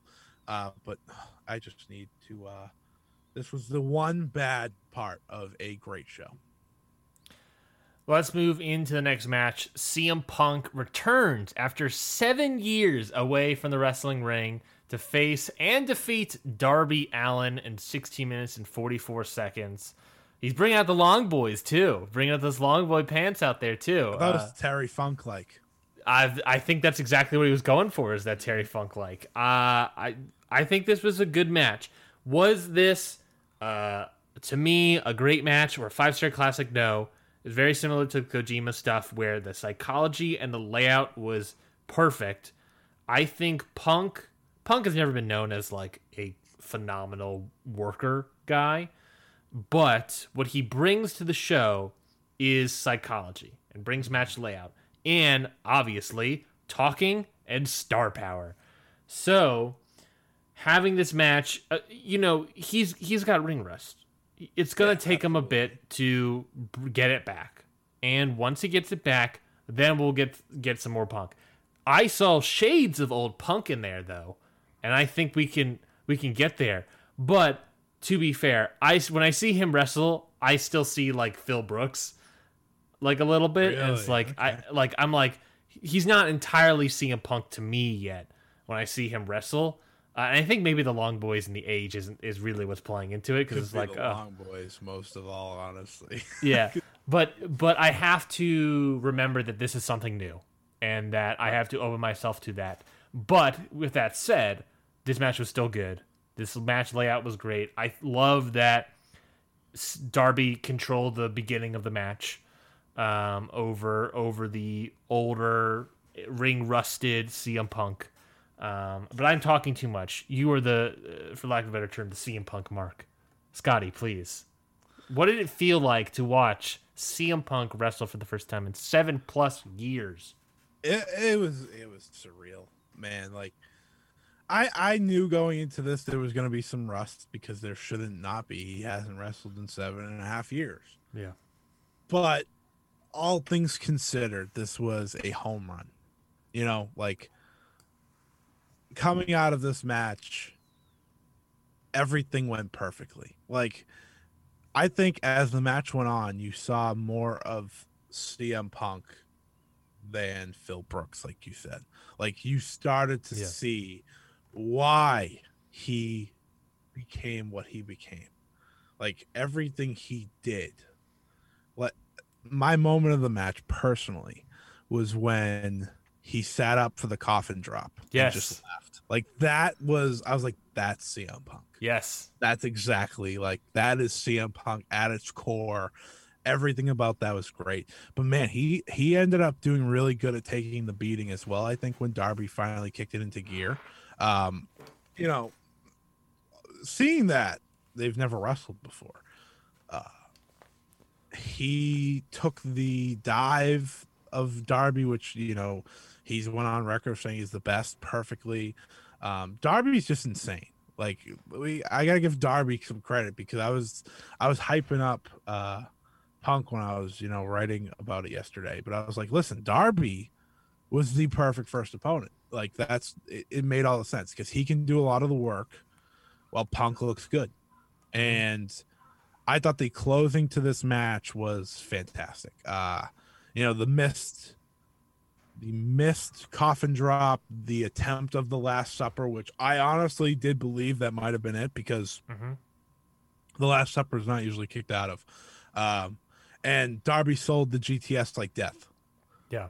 Like that Both of them. perfect. Both of them. yeah, like I I loved his first sell on it when he fell out of the ring, and then I thought the second one was great too.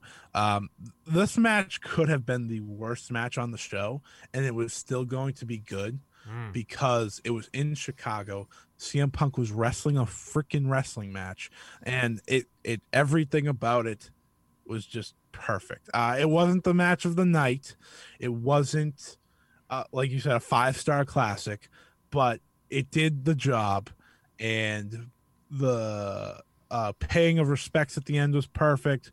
CM Punk celebrating was perfect. He played to the crowd like he never missed a moment, and it, it was it was a great start to his return to the ring. It was. It, it made me happy to watch. Yes, yes. I mean, I anyone that has ever been a CM Punk fan had to enjoy that last night. Like the fact that he's back. Like I'm never going to be angry about what he does because the it, it- I'm just going to enjoy that he's back. I think that I think that's something I felt with Daniel Bryan for a long time. Like the fact that he's able to wrestle again Mhm. is why I'm happy. Um, you know, we're gonna get to that, but there's a lot to go into there. Uh, but this was a spectacle. That's what this match was. Yeah. It it was more about it happening than the result. But I thought they had a I thought they had a good match anyways. Like that also was important. Where do you think um, Punk and Darby go from here? Are we seeing tag team in the future? I could see them do a tag team. I could see Punk team with Sting and Darby for a match, maybe. Trios titles, someone. baby. like I could see it go a number of ways. Uh Punk is an interesting person to book because there's so many moving parts right now, but you have to have him on your show. I don't think he will be on every episode of every show like he has been. I think um it'll be smart to, you know, keep him off a show or 2 once in a while because you don't want to overdo it and there's still and he I think he recognizes there's still so much talent that needs to be on the show. So, you know, he's not going to be on Rampage and Dynamite every single week Yeah. again. Like that that was for the lead up. Now he can miss Rampages, uh he can miss a Dynamite here or there. Uh but he'll probably he'll probably at least get a backstage promo on Dynamites at the very least moving forward. I thought to myself real quickly, I was like, does CM Punk have a match at Arthur Ashe? And I was like, nah, he probably won't have a singles match because it's it's a TV show after all. They're gonna have like five, maybe six matches, probably Yeah. five. I could see him have a match if it's like a tag. Oh, what about this? CM Punk, Sting, Darby Allin versus Daniel Garcia in oh. 2.0. That's very possible. I feel like that's something they've been building to, and I think that would be perfect for whether it be Arthur Ashe or not, uh, because, like we said, spectacle, uh, Sting and CM Punk teaming together. That's itself, and you know, God bless Daniel Garcia and 2.0. They have been the perfect, uh, like mini foil to this feud, and that that's definitely a match they're going to do. I think that's a good call because you know they've been working together and once you have that tag match you can move them into a different direction Yeah. Paul White, QT Marshall. Do you think our discussion about this match will last longer than the match itself for three minutes? No it, it accomplished exactly what it needed to accomplish it didn't feel embarrassing um big show does not need to wrestle that much in aew i'm sorry he just does not he doesn't I- I don't- unless he's I don't think he can move. I don't think he can move. no no Did he take a single bump? i don't i don't think Don't- so I don't recall Like, him. unless he's going to lose to like a young monster, I don't see much plus besides I guess having his name on the marquee. But like, no offense, Paul White is not as big as the Big Show. Like everyone still calls him the Big Show, no matter what. Um, it was just whatever. Who cares? Did Kiki this match make you excited for Paul White versus Billy Gunn?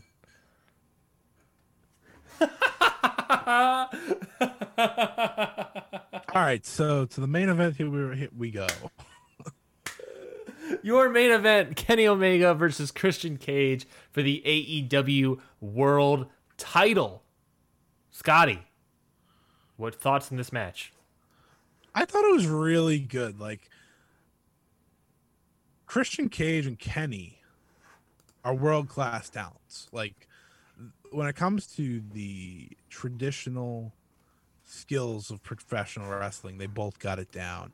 And Kenny, I, I tweeted this out. Like Kenny is a one of the handful of wrestlers in wrestling today where any match that they have, I'm excited for because I feel like they've managed to still make Kenny special into the sense that oh what is what is Omega gonna do in this match and I thought Christian Cage went all out no pun intended to uh to show that he still he he can deliver on this big stage. He was, you know, diving through tables. He got like literally impaled at one point. Yeah. Um, he made you believe he could win. Kenny selling the kill switch like death is never a bad thing either. Uh, I thought it was really good. I thought I think people probably are still a little sour that it wasn't Hangman, but it didn't need to be Hangman. It shouldn't have been Hangman. I thought Christian Cage for what happened after the match was the perfect opponent. Yes, I think the match itself, uh, Christian Cage handled his own. I don't think. I don't think the match. I liked the Rampage match more. I don't think this match think was was better for it. for the the Rampage match or the All Out. match? Yeah, the Rampage match. I, I I agree. I think gassed. Yes. I think this match wasn't exactly what we all thought they could do because there there was a, a solid contingent of people that believe that you know following their rampage match that they left stuff on the table and that they can go after that Yeah. and I don't think they necessarily achieved that. It's still a good match, still a very very good match, but I the expectation was great, and I don't know if it necessarily got there. For You, me. you know what hurt them? What's I that? think it's the fact that no one believed Christian could win. I think that hurt a lot because their first match, you believed he could win. And that made for a better match. Like that end made for a better feeling and success rate. Uh, Going into this match, you didn't ever think Christian Cage was going to become the AEW World Champion. That not for a second. And I think that whenever a match does that, it hurts it.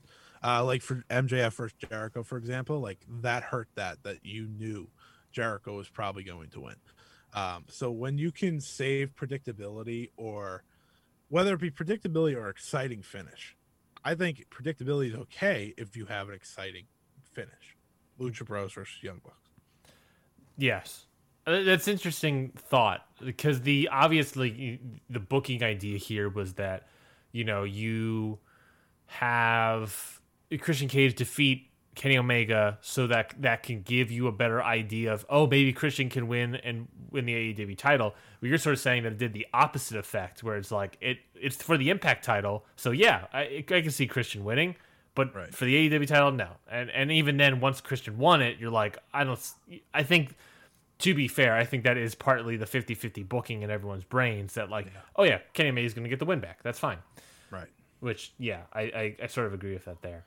Yeah. Uh, it doesn't really matter what happened in the match because everything after this overshadowed pretty much everything that happened on the three and a half hours before this, which is so sad to say because it was a fantastic show. If you don't get these surprises at the end, this is still potentially AEW's best pay per view. Like that's how good it was from being 10. But we got our surprises that were 10 times better and made the show amazing.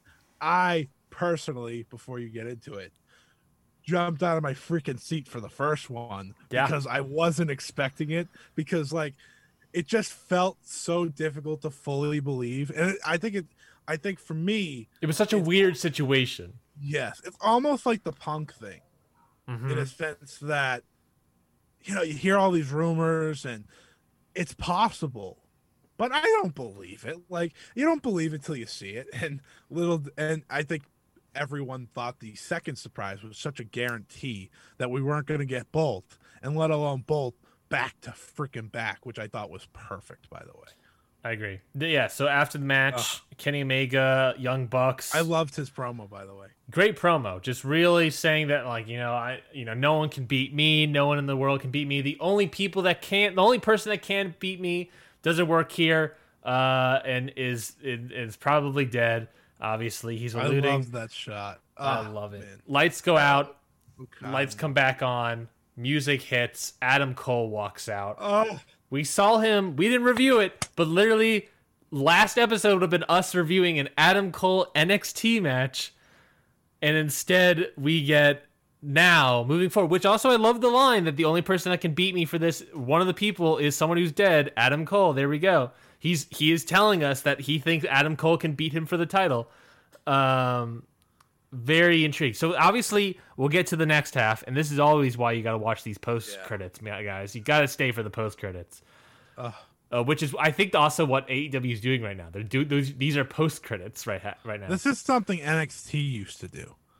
Like this is yeah. what NXT this is when NXT was at its best is the post main event credit scene. Like you had to watch because you knew something could happen. And AEW they kicked it into a different gear with these two, but like I think that's the beauty of what AEW is doing. Um Well, let's talk about the first one then. Adam Cole. Thoughts Uh, on Adam Cole? We're not going to just necessarily talk about the debut. We're talking about booking here. Adam Cole. He aligns himself immediately with the elite. Where do you think? What? Where? Where do we go with Adam Cole here? first first off i love adam cole. Like i love the human being that adam cole is. I love his confidence on screen. I think he's one of the best promos in wrestling and i think he has a star power. You don't have to love his matches to recognize that he has a star power. I do love a good amount of his matches. I think his matches with o'reilly were not that uh not to the level that a lot of people hoped. Mhm. uh, but that being said, he was on his way out, so that also It didn't is- matter. Yeah. right. Uh, but moving forward, I think his role is actually bigger than people might think because when you join the elite, you're instantly behind Kenny Omega, right? Yeah.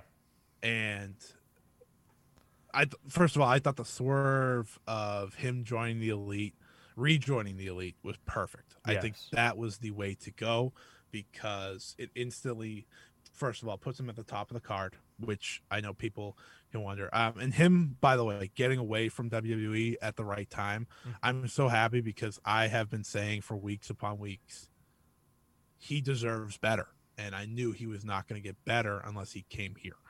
Um, his spot is very interesting because to Yes. me, I think once Kenny Omega loses that title, he might be taking time off in a way. Um, because there have been reports that he's a bit banged up. He's going to need a little time, and I think uh, maybe he takes a month, two off. They don't need. This is going to sound terrible, but they don't need Kenny Omega on their shows every week right now. Look at look at Cody Rhodes. Exactly. Like I didn't even remember Cody Rhodes was gone. Uh, so that gives Adam Cole a chance to step into the spot of Kenny for the time being as the leader of the elite or, you know, co-leader. And down the line, of course, this creates the potential mess between Kenny and Cole because there is not a single chance Adam Cole forgets what happened to him on his way out of Bullet Club, of where Kenny pretty much said, Get out of here, you're dead to us, and rid him for Marty Scurll, of all people. Uh, the, I like the idea also that they kind of just avoid all that. Like, yeah, it was a wrong decision. We're best friends. Whatever. Cool. I Um, want them to do a seance on BT so badly. like I just want them to do like a resurrection bit on BT. They will. Uh, I'm just I'm so happy for Cole, and I think whatever the potential for great Cole matches for me comes in the trios actually. Um, with the Young Bucks because I think those three work so well together. And I said, I tweeted out last night, oh my God, Adam Cole and the Young Bucks versus Death Triangle. Give it to me yesterday. Um, that's going to be insane. Young Bucks, Young Bucks need some new titles. Yeah, ex- exactly. Like just bring bring in the trios now. Uh Adam Cole, uh, his by the way, his theme song amazing. Like it's fantastic. It's so much better than that stupid one he got in NXT after the Undisputed Era, which I love the Undisputed Era theme song.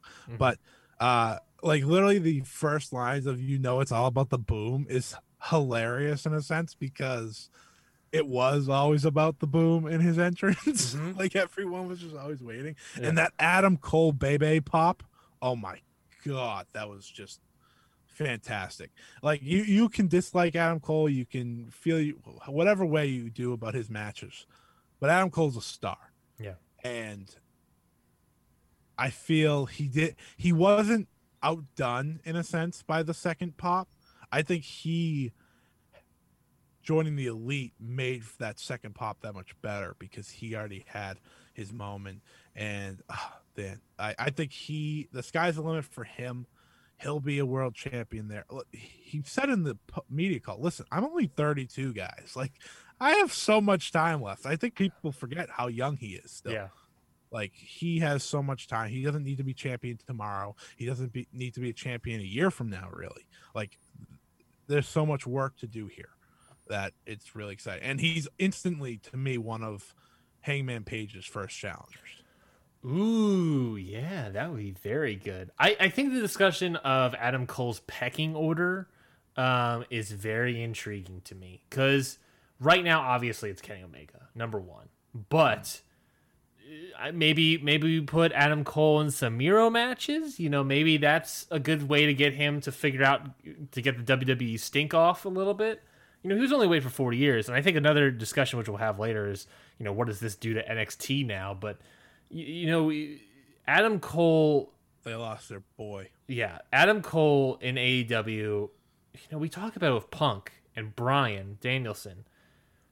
Who? Adam- No, I don't know what you're talking about. We didn't get to that part of the show yet. He Adam- doesn't ex- A- they were pieces of the puzzle that felt necessary in AEW, and Adam Cole is one of those as well. Mhm. I don't know if there is anyone new that I really want after we get Punk, Danielson, and and and and Cole. Like I don't know any other big male wrestler names and I'm like, yeah, we gotta sign this guy. And I'm looking at you, Bray Wyatt. I'm I'm okay passing you up. Um, I think it's not signing. I think it's like the New Japan people. it's all Forbidden coming- Door stuff. rotating in. Yeah. Yes, it's all Forbidden Door stuff from here on out. Um, so get get Bray Wyatt out of here. Um, but Adam Cole, I'm very intrigued about. I think he can be a TNT contender for a bit, up until Omega loses. Um, in which case, or if not TNT t- contender, then trios title. I think now is the perfect time. Arthur Ashe might be a great time to announce some trios titles. Um, I, I just I think he'll get something and he should have something to hold over. I think once Omega because once once Omega loses the title, then we can bump him up. I think you're right. Once Omega loses the title, I think we might start rotating out. Um, Adam Cole has many years left in him. Kenny Omega, I I'm always questioning the injuries because I don't know if he's pulling a great Tanahashi with that injury call. Right. But Kenny Omega's 37. He's at the peak of his career right now. You know, I can see him wanting to maybe like, oh, I'll step back a little bit. So it's just a question of what that stepping back would be. Adam Cole doesn't go a very long time without holding gold. People need to remember, like that is something that has always went in his career, no matter where he's went. So Gold makes him way better. Makes is his character is I need to have a championship. it's rare. It's not rare, but he is one of those guys that are better with a championship than chasing or without one. Which I it's a credit to him because some people just aren't good as champion. It's just the truth. I don't know how to feel about Hangman Page when he ultimately becomes champion because he is a great baby face in the chase. And Kenny Omega was a great person in the chase. And I think he's been a great AEW world champion, but he was not a great IWGP heavyweight champion because mm-hmm. that was just so that's also how you look at it. Um, and Daniel Bryan is actually someone that you could say wasn't a great champion, but he ended up being a great champion, whether it be his Ring of Honor World title run or as the Planet's champion, which is one of my favorite runs of all time in wrestling. So, uh, I think Cole back with the Bucks is very exciting. Back with the Elite as a whole, and you know they automatically have a story in itself when Adam Cole gets fed up and turns on Kenny Omega because you know, you know, he doesn't forget those things. Like that's part of Adam Cole's character. He always remembers things. And after Adam Cole came out, uh the elite just just soaking it in. Kenny Omega goes to say goodbye, but just then we get some uh some some music, some hip hop music, which I thought was extremely jarring for me. Bryan Danielson arrives. The rumors were true. The reports are accurate. Uh, Bryan Danielson arrives at All Out. Oh boy, Bryan Danielson is a guy. I you know he has that sort of CM Punk history in professional wrestling, but he is a guy that can still go right now and is ready to go right now. Um, we don't have to wait again, maybe some WWE stink. Uh, you know, if you saw those comments about the media scrum call, uh, he definitely still, he definitely would have still signed to WWE, one hundred percent. It's just he he just wanted to do something different. That was the only difference. Wrestle. He wanted, he wanted to, to wrestle. Yeah, he wanted to like kind of make his own thing. He would have been he, able to leave. He would have gotten a very nice, generous offer, I'm sure which I believe he said he did. He loves Vince McMahon. He loves WWE. His wife works there. He said all these things in a media scrum for AEW. But yeah. he was like, well, I kind of just want to do something different. it's like, great. I love it. Do something different here in AEW. Uh, what? This, to me, was. So I said how CM Punk was the last piece of the puzzle for AEW. Mm-hmm Dan- Bryan Danielson is the first piece of a new puzzle in a sense that you are creating more than just this different company, this different promotion. Now, showing that you can convince someone like Bryan Danielson to leave such a comfortable company, a place that he has now gone on record saying he loves he loves working there. He understands his wife works there. He he even said he loved working with Vince. That's yeah. not many people left that say that. And the fact that AEW had the excitement factor, the the pull to bring him in, it's the next it's the next chapter in the age of AEW. We're going on a special road I don't know how I feel about his theme music, but that's another conversation for another day. I got uh, I gotta hear the full track. Yeah, so I mean it's like... weird, but I love. I already love what his character is. He's here to beat the crap out of the young kids. Like that's what he said. And he someone asked him about CM Punk and how CM Punk said, "I'm here to help the young guys." He's like, "No, no, no, no. I'm Daniel. I'm Bryan Danielson. I'm the American Dragon. I'm here to kill them. I'm here to bring the best out of them and show them, yeah, I'm still the best in the world. And I will go on record to say that, you know, I know people have brought this up. Uh, I guarantee you, Dave Meltzer will be giving uh, Bryan Danielson a his first ever five star grade now that he's part of AEW, whether it be against the likes of Kenny Omega, Adam Cole, uh, Will Ospreay, which is a match he very much wants. Um, mm-hmm. And he already said he's going he's going to go to New Japan. Wh- whenever that happens, he's going there. Um, just a matter just, of when. Just a matter of yeah, when. Yeah, there's there is countless number of people that Dan mm, Bryan Danielson. I'm gonna have to get used to that. Um, he's going to have so many great matches, and they delivered Adam Cole and Bryan Danielson back to back, dude.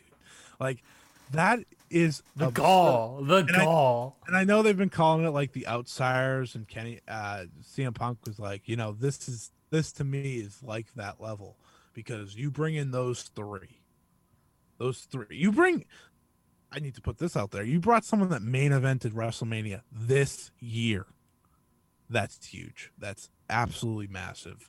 Uh, AEW, they can't miss right now. They cannot miss, and there are so many different stories to tell here. Uh, I don't even know. They could easily just not have Danielson chase the elite right now. They could just move him somewhere else because that was just for the pop. Mhm. Uh, and I know Punk has, uh, you know, hinted at him and Danielson teaming up to face the Young Bucks, which, oh my God, like there is just countless, countless ways to go here. I'm very excited for the future. I'm very excited for the future of this company. I don't know where we're going, and I think it's fun. There's so many different directions we're going to go.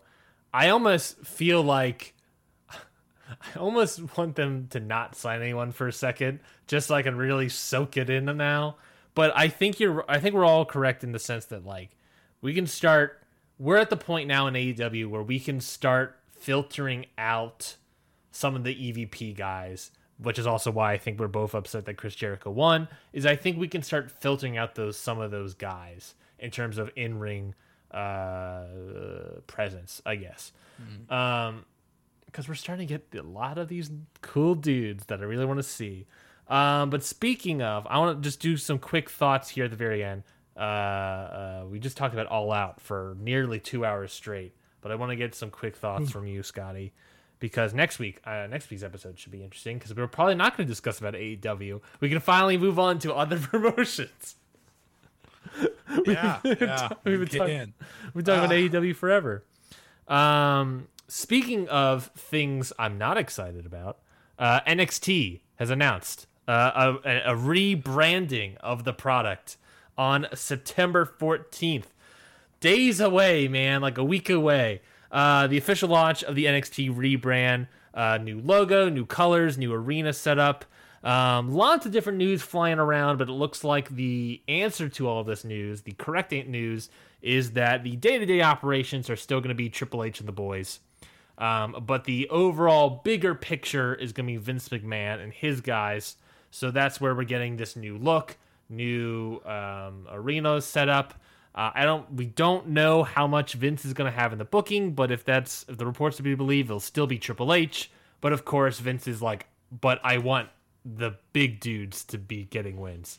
So now that Adam Cole is gone, now that NXT is getting a whole new style change, what do you what are you thinking about NXT moving forward?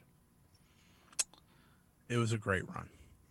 Like, I, it was such a good run for NXT. Uh, someone perfectly said it. I don't remember who. I'm sorry for not giving them credit, but NXT was AEW before AEW. Like they were the change from the usual Raw and SmackDown. And I will remember those days because NXT has given me some of my favorite moments um, in wrestling, some of my favorite matches in wrestling. Uh, and and I think a lot of people need to remember that because I know AEW is like the talk of the town now, rightfully so. But NXT at one time gave us that. Yeah. Like they gave us countless moments. They gave us, um, you know, Adrian Neville and Sami Zayn. I feel like people forget how great Sami Zayn was there.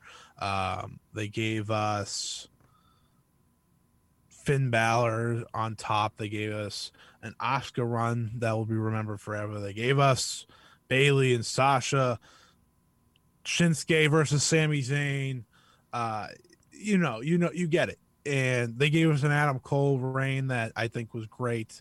And once Adam Cole lost that title, that was the beginning of the end for me, in my opinion. Um, I know a lot of people say when they went on TV, which is fair, when they went, had to go to two hours. Um, I thought for a couple months there they were still doing okay, but once Cole lost that title, I'm not blaming Keith Lee. Don't get me wrong, I'm not blaming Keith Lee. Yeah. But that was the end of the era. That was the end of what NXT was because then Karrion Kross came into play, and Karrion Kross is not what made NXT great. Like he's not that type of wrestler. Um, and that's when a lot of people just you know jumped off ship completely. Uh, Tony Khan made the comment of how Adam Cole was the one. He was the one person that made him worry on the Wednesday Night Wars. Now that he's gone, it it NXT's NXT what it made NXT great. It's done, and I think that's actually okay. I think it's okay because NXT being rebranded, as sad as it sounds, I think they need it almost in a sense. Agree. Completely agree. it, it became a flat brand. It became a flat brand that a lot of people weren't interested in. Now that it's going to be new, and I know like the logo's ridiculous and all colorful and shit, but people are going to be more interested to see where the hell this goes because I think for WWE's sake, uh, going like I've had time to think about this clearly. Like initial reactions were like, "Shit, this sucks." Like I, I'm sad to see this happen, but it's the right move because you're gonna build people up that hopefully, hopefully, can make WWE better down the line. Because Vince McMahon just never connected with what NXT was Yeah. and that was never going to help the brand. So you gotta you gotta make these moves. Like I already think we're seeing it in the sense of like a Ridge Holland, for example. I think Ridge Holland's actually a talented guy for a former rugby player that has come in and become a wrestler. Um, like him and Ciampa this past week, I thought had an actually really good match. And I'm the only people I worry about remaining is Ciampa and Gargano because they were there for the heyday. Mhm. They were absolutely there for the heyday. They helped lead that charge. Um, I'll never forget their tag match with F, uh, FTR, the revival, one of my favorites ever. Um, they they gave us a lot more good moments and bad moments. And I know people have really turned the page on those two, especially, but I think it's unfair to blame them. They didn't want to leave a brand, a home that has become theirs, and now they might be forced out. So the change of NXT is actually a good thing because we have AEW. We don't need that Yes. anymore. And it's best for hopefully, hopefully, it's best for WWE moving forward. Maybe someday, somehow, they can become. They're never going to be the top wrestling brand ever again. I will put that out there. They're never, but hopefully they can get to a point where you're watching it and you don't feel angry Yeah. during their shows because uh, all of us have grown up on WWE. We all want them to figure it out and matter again. You know, like you you went on you said it I think you said it perfectly a few weeks ago like they don't matter anymore. They whatever they do doesn't matter Yeah. because it's just like it's completely removed from the world of professional wrestling. I hope somehow some way someday they can feel like a professional wrestling company again. And if this is the start, so be it. I completely agree. I think NXT was great for the fans for a very long time, but I would say that NXT was not that great for main roster WWE, which sucks because it was a developmental brand. And so many of the stars it was developing did not suit them. If anything, we talk, you know, people have talked about it for years. Obviously, we didn't, but uh, people have been mentioning for years that there was a disconnect between NXT and main roster. And in a way, now having NXT, Vince, and these guys to have the bigger picture idea, although that's going to suck for the fans, mm-hmm. that is going to let NXT be a better product for the main roster. And we'll be able to finally see a lot of these stars NXT rise up to the main roster and be important in, in the mix Right. because now we're picking guys that Vince is interested in actually seeing and not all these indie wrestlers. And obviously, it's going to make all of independent wrestling and every other promotion under the sun uh, look great. Uh, yeah, it's a, it's a win for wrestling in a sense because NXT changing and not collecting talent is great for the indies, especially. Yeah. like you said. So Yeah, um, I it, it's sad because I can't harp on enough. Like NXT was what we needed for nearly a decade, but AEW can take the baton and run with it now. Yeah, completely agree. Uh, we can wrap it up here now, Scotty, or I do have one last bit about the G1 climax. Do you want to continue, or do you want to wrap it up? here? Ah, sure, we can complain.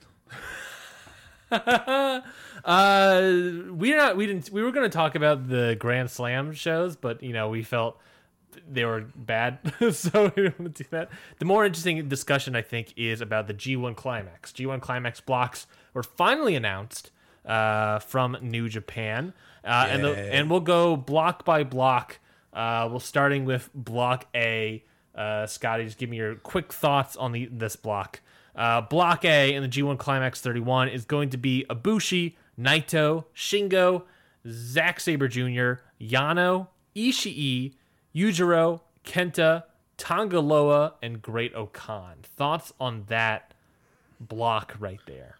Well, I think it goes without saying this is the better block. Uh, it's we we knew it was going to be tough for them, um, but at the same time, they could have made it easier for themselves if you feature, say, Hiromu Takahashi and just you know let him let him just do what he does. Like, who cares about divisions at that point? Uh, you keep Minoru Suzuki in Japan and put him in it. Um, you put Satoshi Kojima in it because he can still go. Uh, they di- they didn't do all this to themselves Mhm. because COVID did, but they did a lot of it to themselves because you still have the talent that you don't need to put Chase Owens and God in it. Like you have the talent to avoid that, but you guys are staying by your standards of the older guys don't get a shot and you I guess you don't want to beat them a lot, but I don't know, to me the G1 is supposed to be this tournament of great wrestling night after night after night and there's going to be some shows where you're going to look at the car and you'll be like really that's what we're doing here uh a is going to give you a lot more better matches um but man it, it it's uh it's tough look and we're we didn't even get the b block yet I actually kind of like the A block. I'll be honest. I kind of like. I, I think it helps that my expectations for this G1 climax were bottom of the barrel. that's that's true So I'm sort of like, I don't know. I think it's that not that bad. I think um, obviously A block. You get Ibushi and Naito are going to go out there and kill each other. Shingo against any of those guys would be great. Zack Sabre Jr. Vince, those guys would be great. Ishii, I'm a fan of Ishii. I know you're not, but I'm I'm enjoying that. Kent will be very interesting. Yujiro, eh, pin eater. Who cares? We already know he's going to be the pin eater. Great O-Khan. I'm very intrigued to see Great O-Khan interact with these guys. Great O-Khan getting a win over Naito in the New Japan Cup. Uh, interested to see where we go from there. Great O-Khan versus Ibushi versus Ishii. I'm very intrigued to see how O-Khan does here. I think Tanga Loa was actually pretty good in the New Japan Cup. Um, I think uh, he's been doing a really good job as a singles wrestler. So I think I'm intrigued. I'm happy that he's in this block, as I guess is what I'm saying, yeah because I think this block will help make him become a better singles wrestler, and I'm more intrigued to see a lot of more of his matches in here. I don't think he's going to get that high either. I think he might be close to Yujiro standards, but you maybe you maybe you want a Bullet Club guy and block A to get high numbers. Well, there's Kenta, so it's probably going to be Kenta. Um, but oh it's kenta I, I, I think Block A is pretty good. I, I mean, of what you got, of what you got in Japan right now, I think that's solid. I think it's a very solid block. yeah and i think uh I feel like I feel like sorry, I feel like people are just being overly harsh because, but it's also they're all fair o- harsh criticisms. I think people are just getting overly harsh because New Japan has been sucking lately, and the mm. expectation for G1 climaxes are like we're gonna bring in Jon Moxley and where's Bryan Danielson and we'll have all this and have all this stuff. It's like your expectations need to be way lower here. the pain for me is you have the talent. You have the talent in your junior division to make this actually a sick tournament. Like every night could have been very special because I, I can't stress enough. Like if you put Hiromu in that, guess what? He was going to have a great showing. Like he doesn't need to win all the time. You did it with Ospreay hmm a few years ago, and he didn't win a lot, but he didn't he didn't fall down the totem pole either. Like you knew he was still a future stud. Um, you you've done it. You did it with Shingo too. Like it, it, it works. Uh, I guess I guess it's whatever. But even like you could have put like SHO in it because it's clear SHO's not going to be a junior that long. I think. I think you, you can just see where that's going. I'm so upset Uh, that show. Um, but like seriously, it is what it is. Uh, this is definitely a better block. I think Yujiro and Tanga Loa, um, they're not the pretty names, no. but they're gonna get the job done, and they're they could give you you know a couple good matches too, like that surprise you. So uh, we're definitely in agreement. Block A is not that bad, all things considered. Moving on to block B, baby. Block B is that bad, block B, B for bad. and it has two, and it has the top two wrestlers in New Japan. Yeah, yes, I, they put them in there because they're like, we gotta have something in this block. Uh, block B: Sanada, Taichi, Yoshihashi, Goto, Cobb, Evil, Tama Tonga, Chase Owens, Okada, Tanahashi. You We're- know, we're, gonna get an Okada Tanahashi match. yay. That's fun. um it's not it's bad like it's, the bottom's bad Yeah. but like the top isn't that bad because you're gonna get goto versus tanahashi you're gonna get goto Cobb. Okada, cobb versus goto cobb versus like the top matches are gonna be great you'll get um you know sanada versus goto uh you get interesting sanada matches which Yeah. I've been more of a fan of Sanada lately. I think he's been less uh reined in and like methodical and more like enjoyable because I think Sanada is a very good wrestler. Um I would say the same thing about Taichi. Is I'm enjoying Taichi. yeah, more. Taichi's enjoyable as well. So it it's the Chase Owens, it's the Tama Tonga, it's where I hate to say it because I think I do think he's good when he's not in this role. Uh, you have Evil because the Evil match since joining Bullet Club is terrible. Dick Togo is going to be choking out What- everybody. What Evil has done in the past, like as a wrestler, is like you know he has had good matches. Um, I think he had a match with Okada a few years ago in the G1 that was like insane, but we know that's not what's going to happen. So it automatically makes him at the bottom tier and he's going to win matches. So that's tough. Uh, It, the mat, this this block has a good high point, but it drops significantly. oh, it's so bad. And like Chase Owens fucking sucks. So like that's terrible. He's the I, I'm gonna go on hand and just say he's the worst G1 wrestler of all time. This Like- is his first G1 ever. What are you talking about? Yes, and it's it, it should be his last. Uh, oh my. God. Tama Tonga is um there. He's definitely there. Um yeah. Yeah. It's uh but hey, like you said, we got a Okada versus Tanahashi again, so that's awesome. Yeah, the sexiest match here is like Okada Tanahashi, Cobb, Okada, Cobb, Tanahashi. Anything with Tanahashi and Okada Like- that doesn't involve those bottom three. Yeah, it's like you doesn't know, Bullet Club. it's like you know Yoshihashi's getting better, but nothing. I think screams like a- could give a good ma- a couple good matches. I think he can. I think he's improved a lot, but it's like even then, it's like you know, there's nothing, no real sexy matchup that I want to see that has No. Yoshihashi in it. And then you're right, and then Chase Owens. I, I mean, I don't know about that that one kid. Tama Tonga, I don't think has been a great G1 Climax wrestler. I'd say Uh, bad. Evil is just going to be Dick Togo nonsense, unless Togo was gone, but I'm not confident. it's just it's frustrating. The, when people are dogging on the G1 blocks, really what they're dogging on is this block.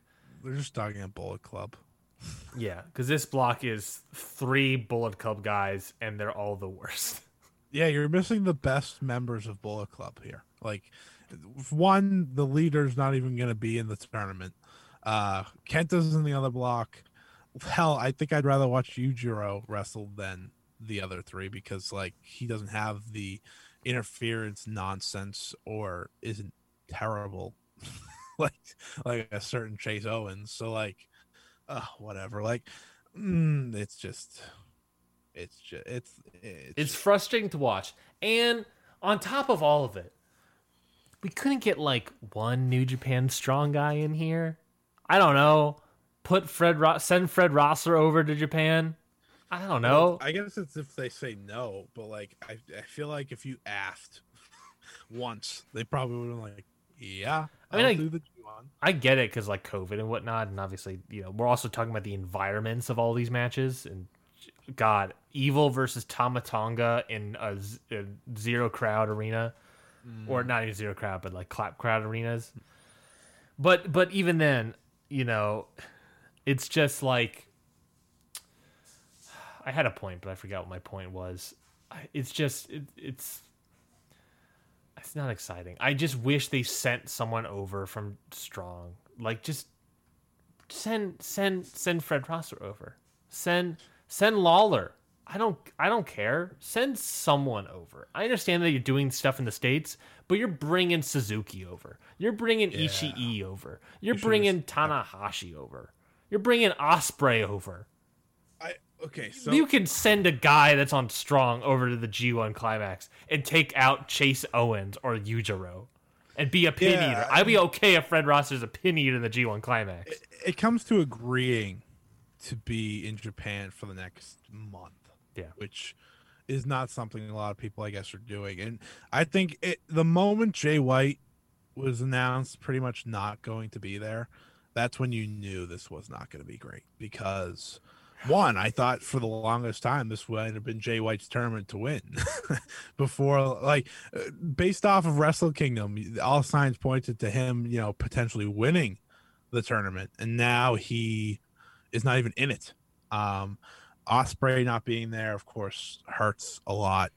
Um, Juice Robinson not being there hurts a lot, man. Like he was always a bright spot, I thought, in the block because I know Juice has fallen off a little bit in terms of you know great matches or whatever, but I always enjoyed his G1 stories. I always enjoyed like his promos after the matches and whatnot. So yeah, you lost a lot of talent when they just were like, yeah, we're not coming over till COVID's over. So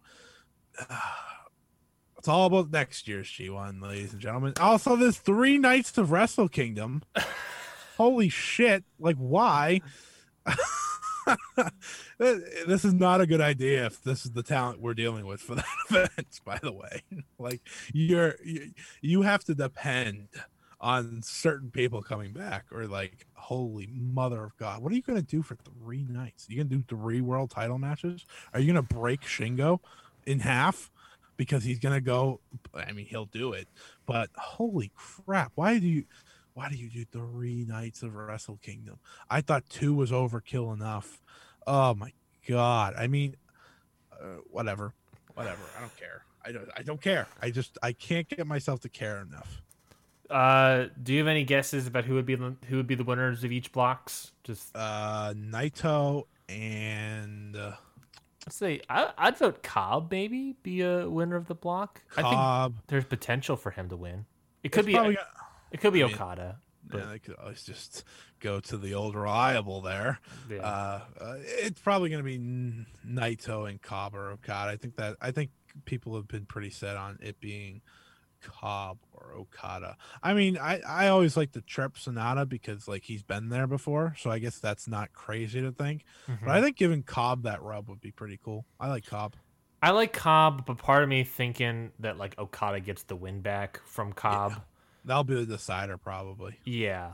And so part of me is thinking Okada is a block winner. The tough part is the three nights of Wrestle Kingdom. I don't know how these are they're laying out these matches. If I got my way, it would be Tanahashi and Naito.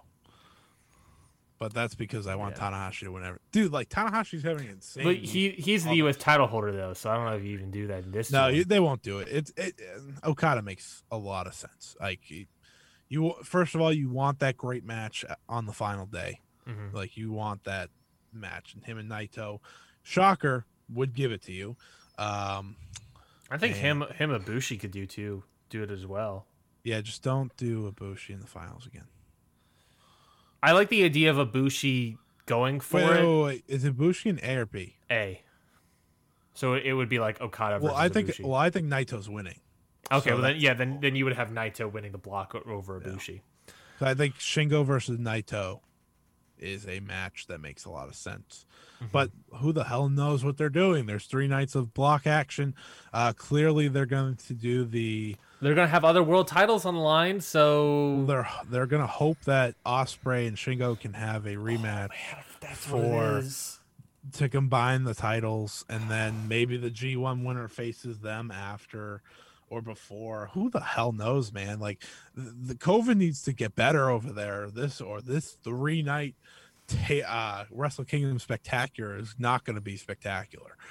It's gonna be night one is the G1 climax winner versus Shingo. Night two, Ospreay versus some guy, and then night three is winners Combining of the title that would make a lot of sense. That would make You do Okada and Will, Will Ospreay, because that was a match we were supposed to get. That would make a lot of sense to main event night two.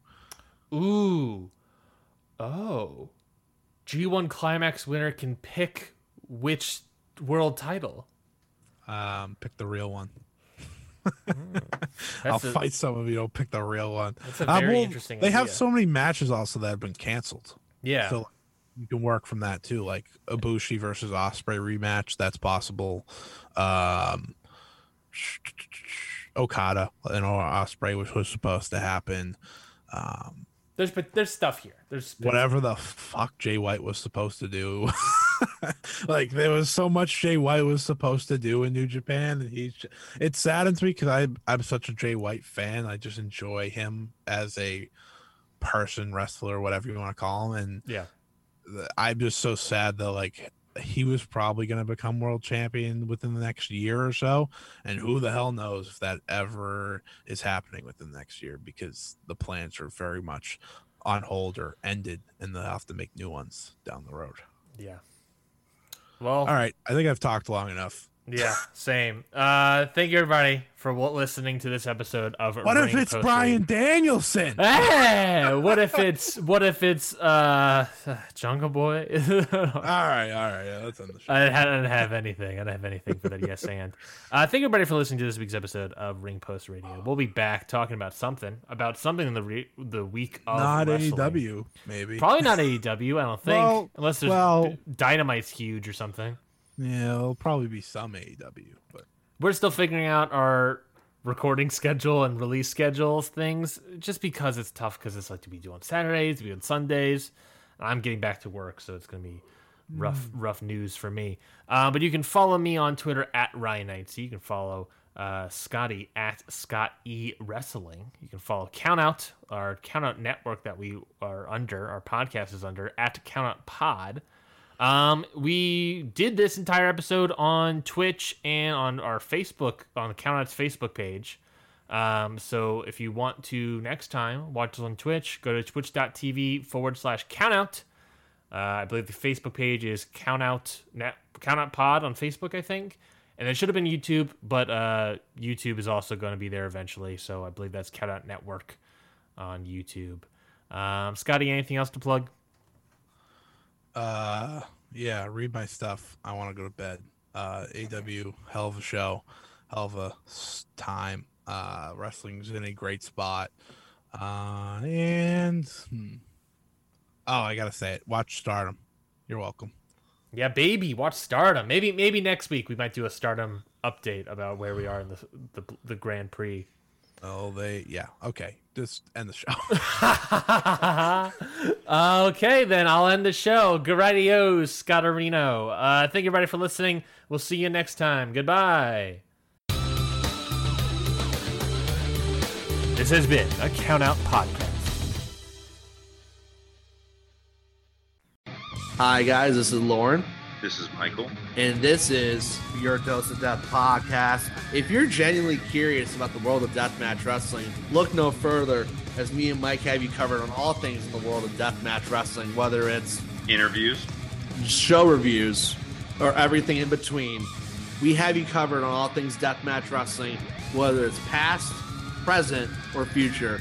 And you're probably wondering where you can go support us. You can find Your Dose of Death podcast on all major podcast platforms, especially along with the Count Out network of podcasts. And also, you can support us on the Count Out Patreon as we have exclusive content only on the Patreon for all of our listeners. We hope that you go listen to Your Dose of Death podcast very soon. And see you at the shows. What's so special about Hero Bread's soft, fluffy, and delicious breads, buns, and tortillas? Hero Bread serves up 0 to 1 grams of net carbs, 5 to 11 grams of protein, and high fiber in every delicious serving. Made with natural ingredients, Hero Bread supports gut health, promotes weight management, and helps maintain blood sugar. Hero also drops other limited edition ultra low net carb goodies like rich, flaky croissants and buttery brioche slider rolls. Head to hero.co to shop today.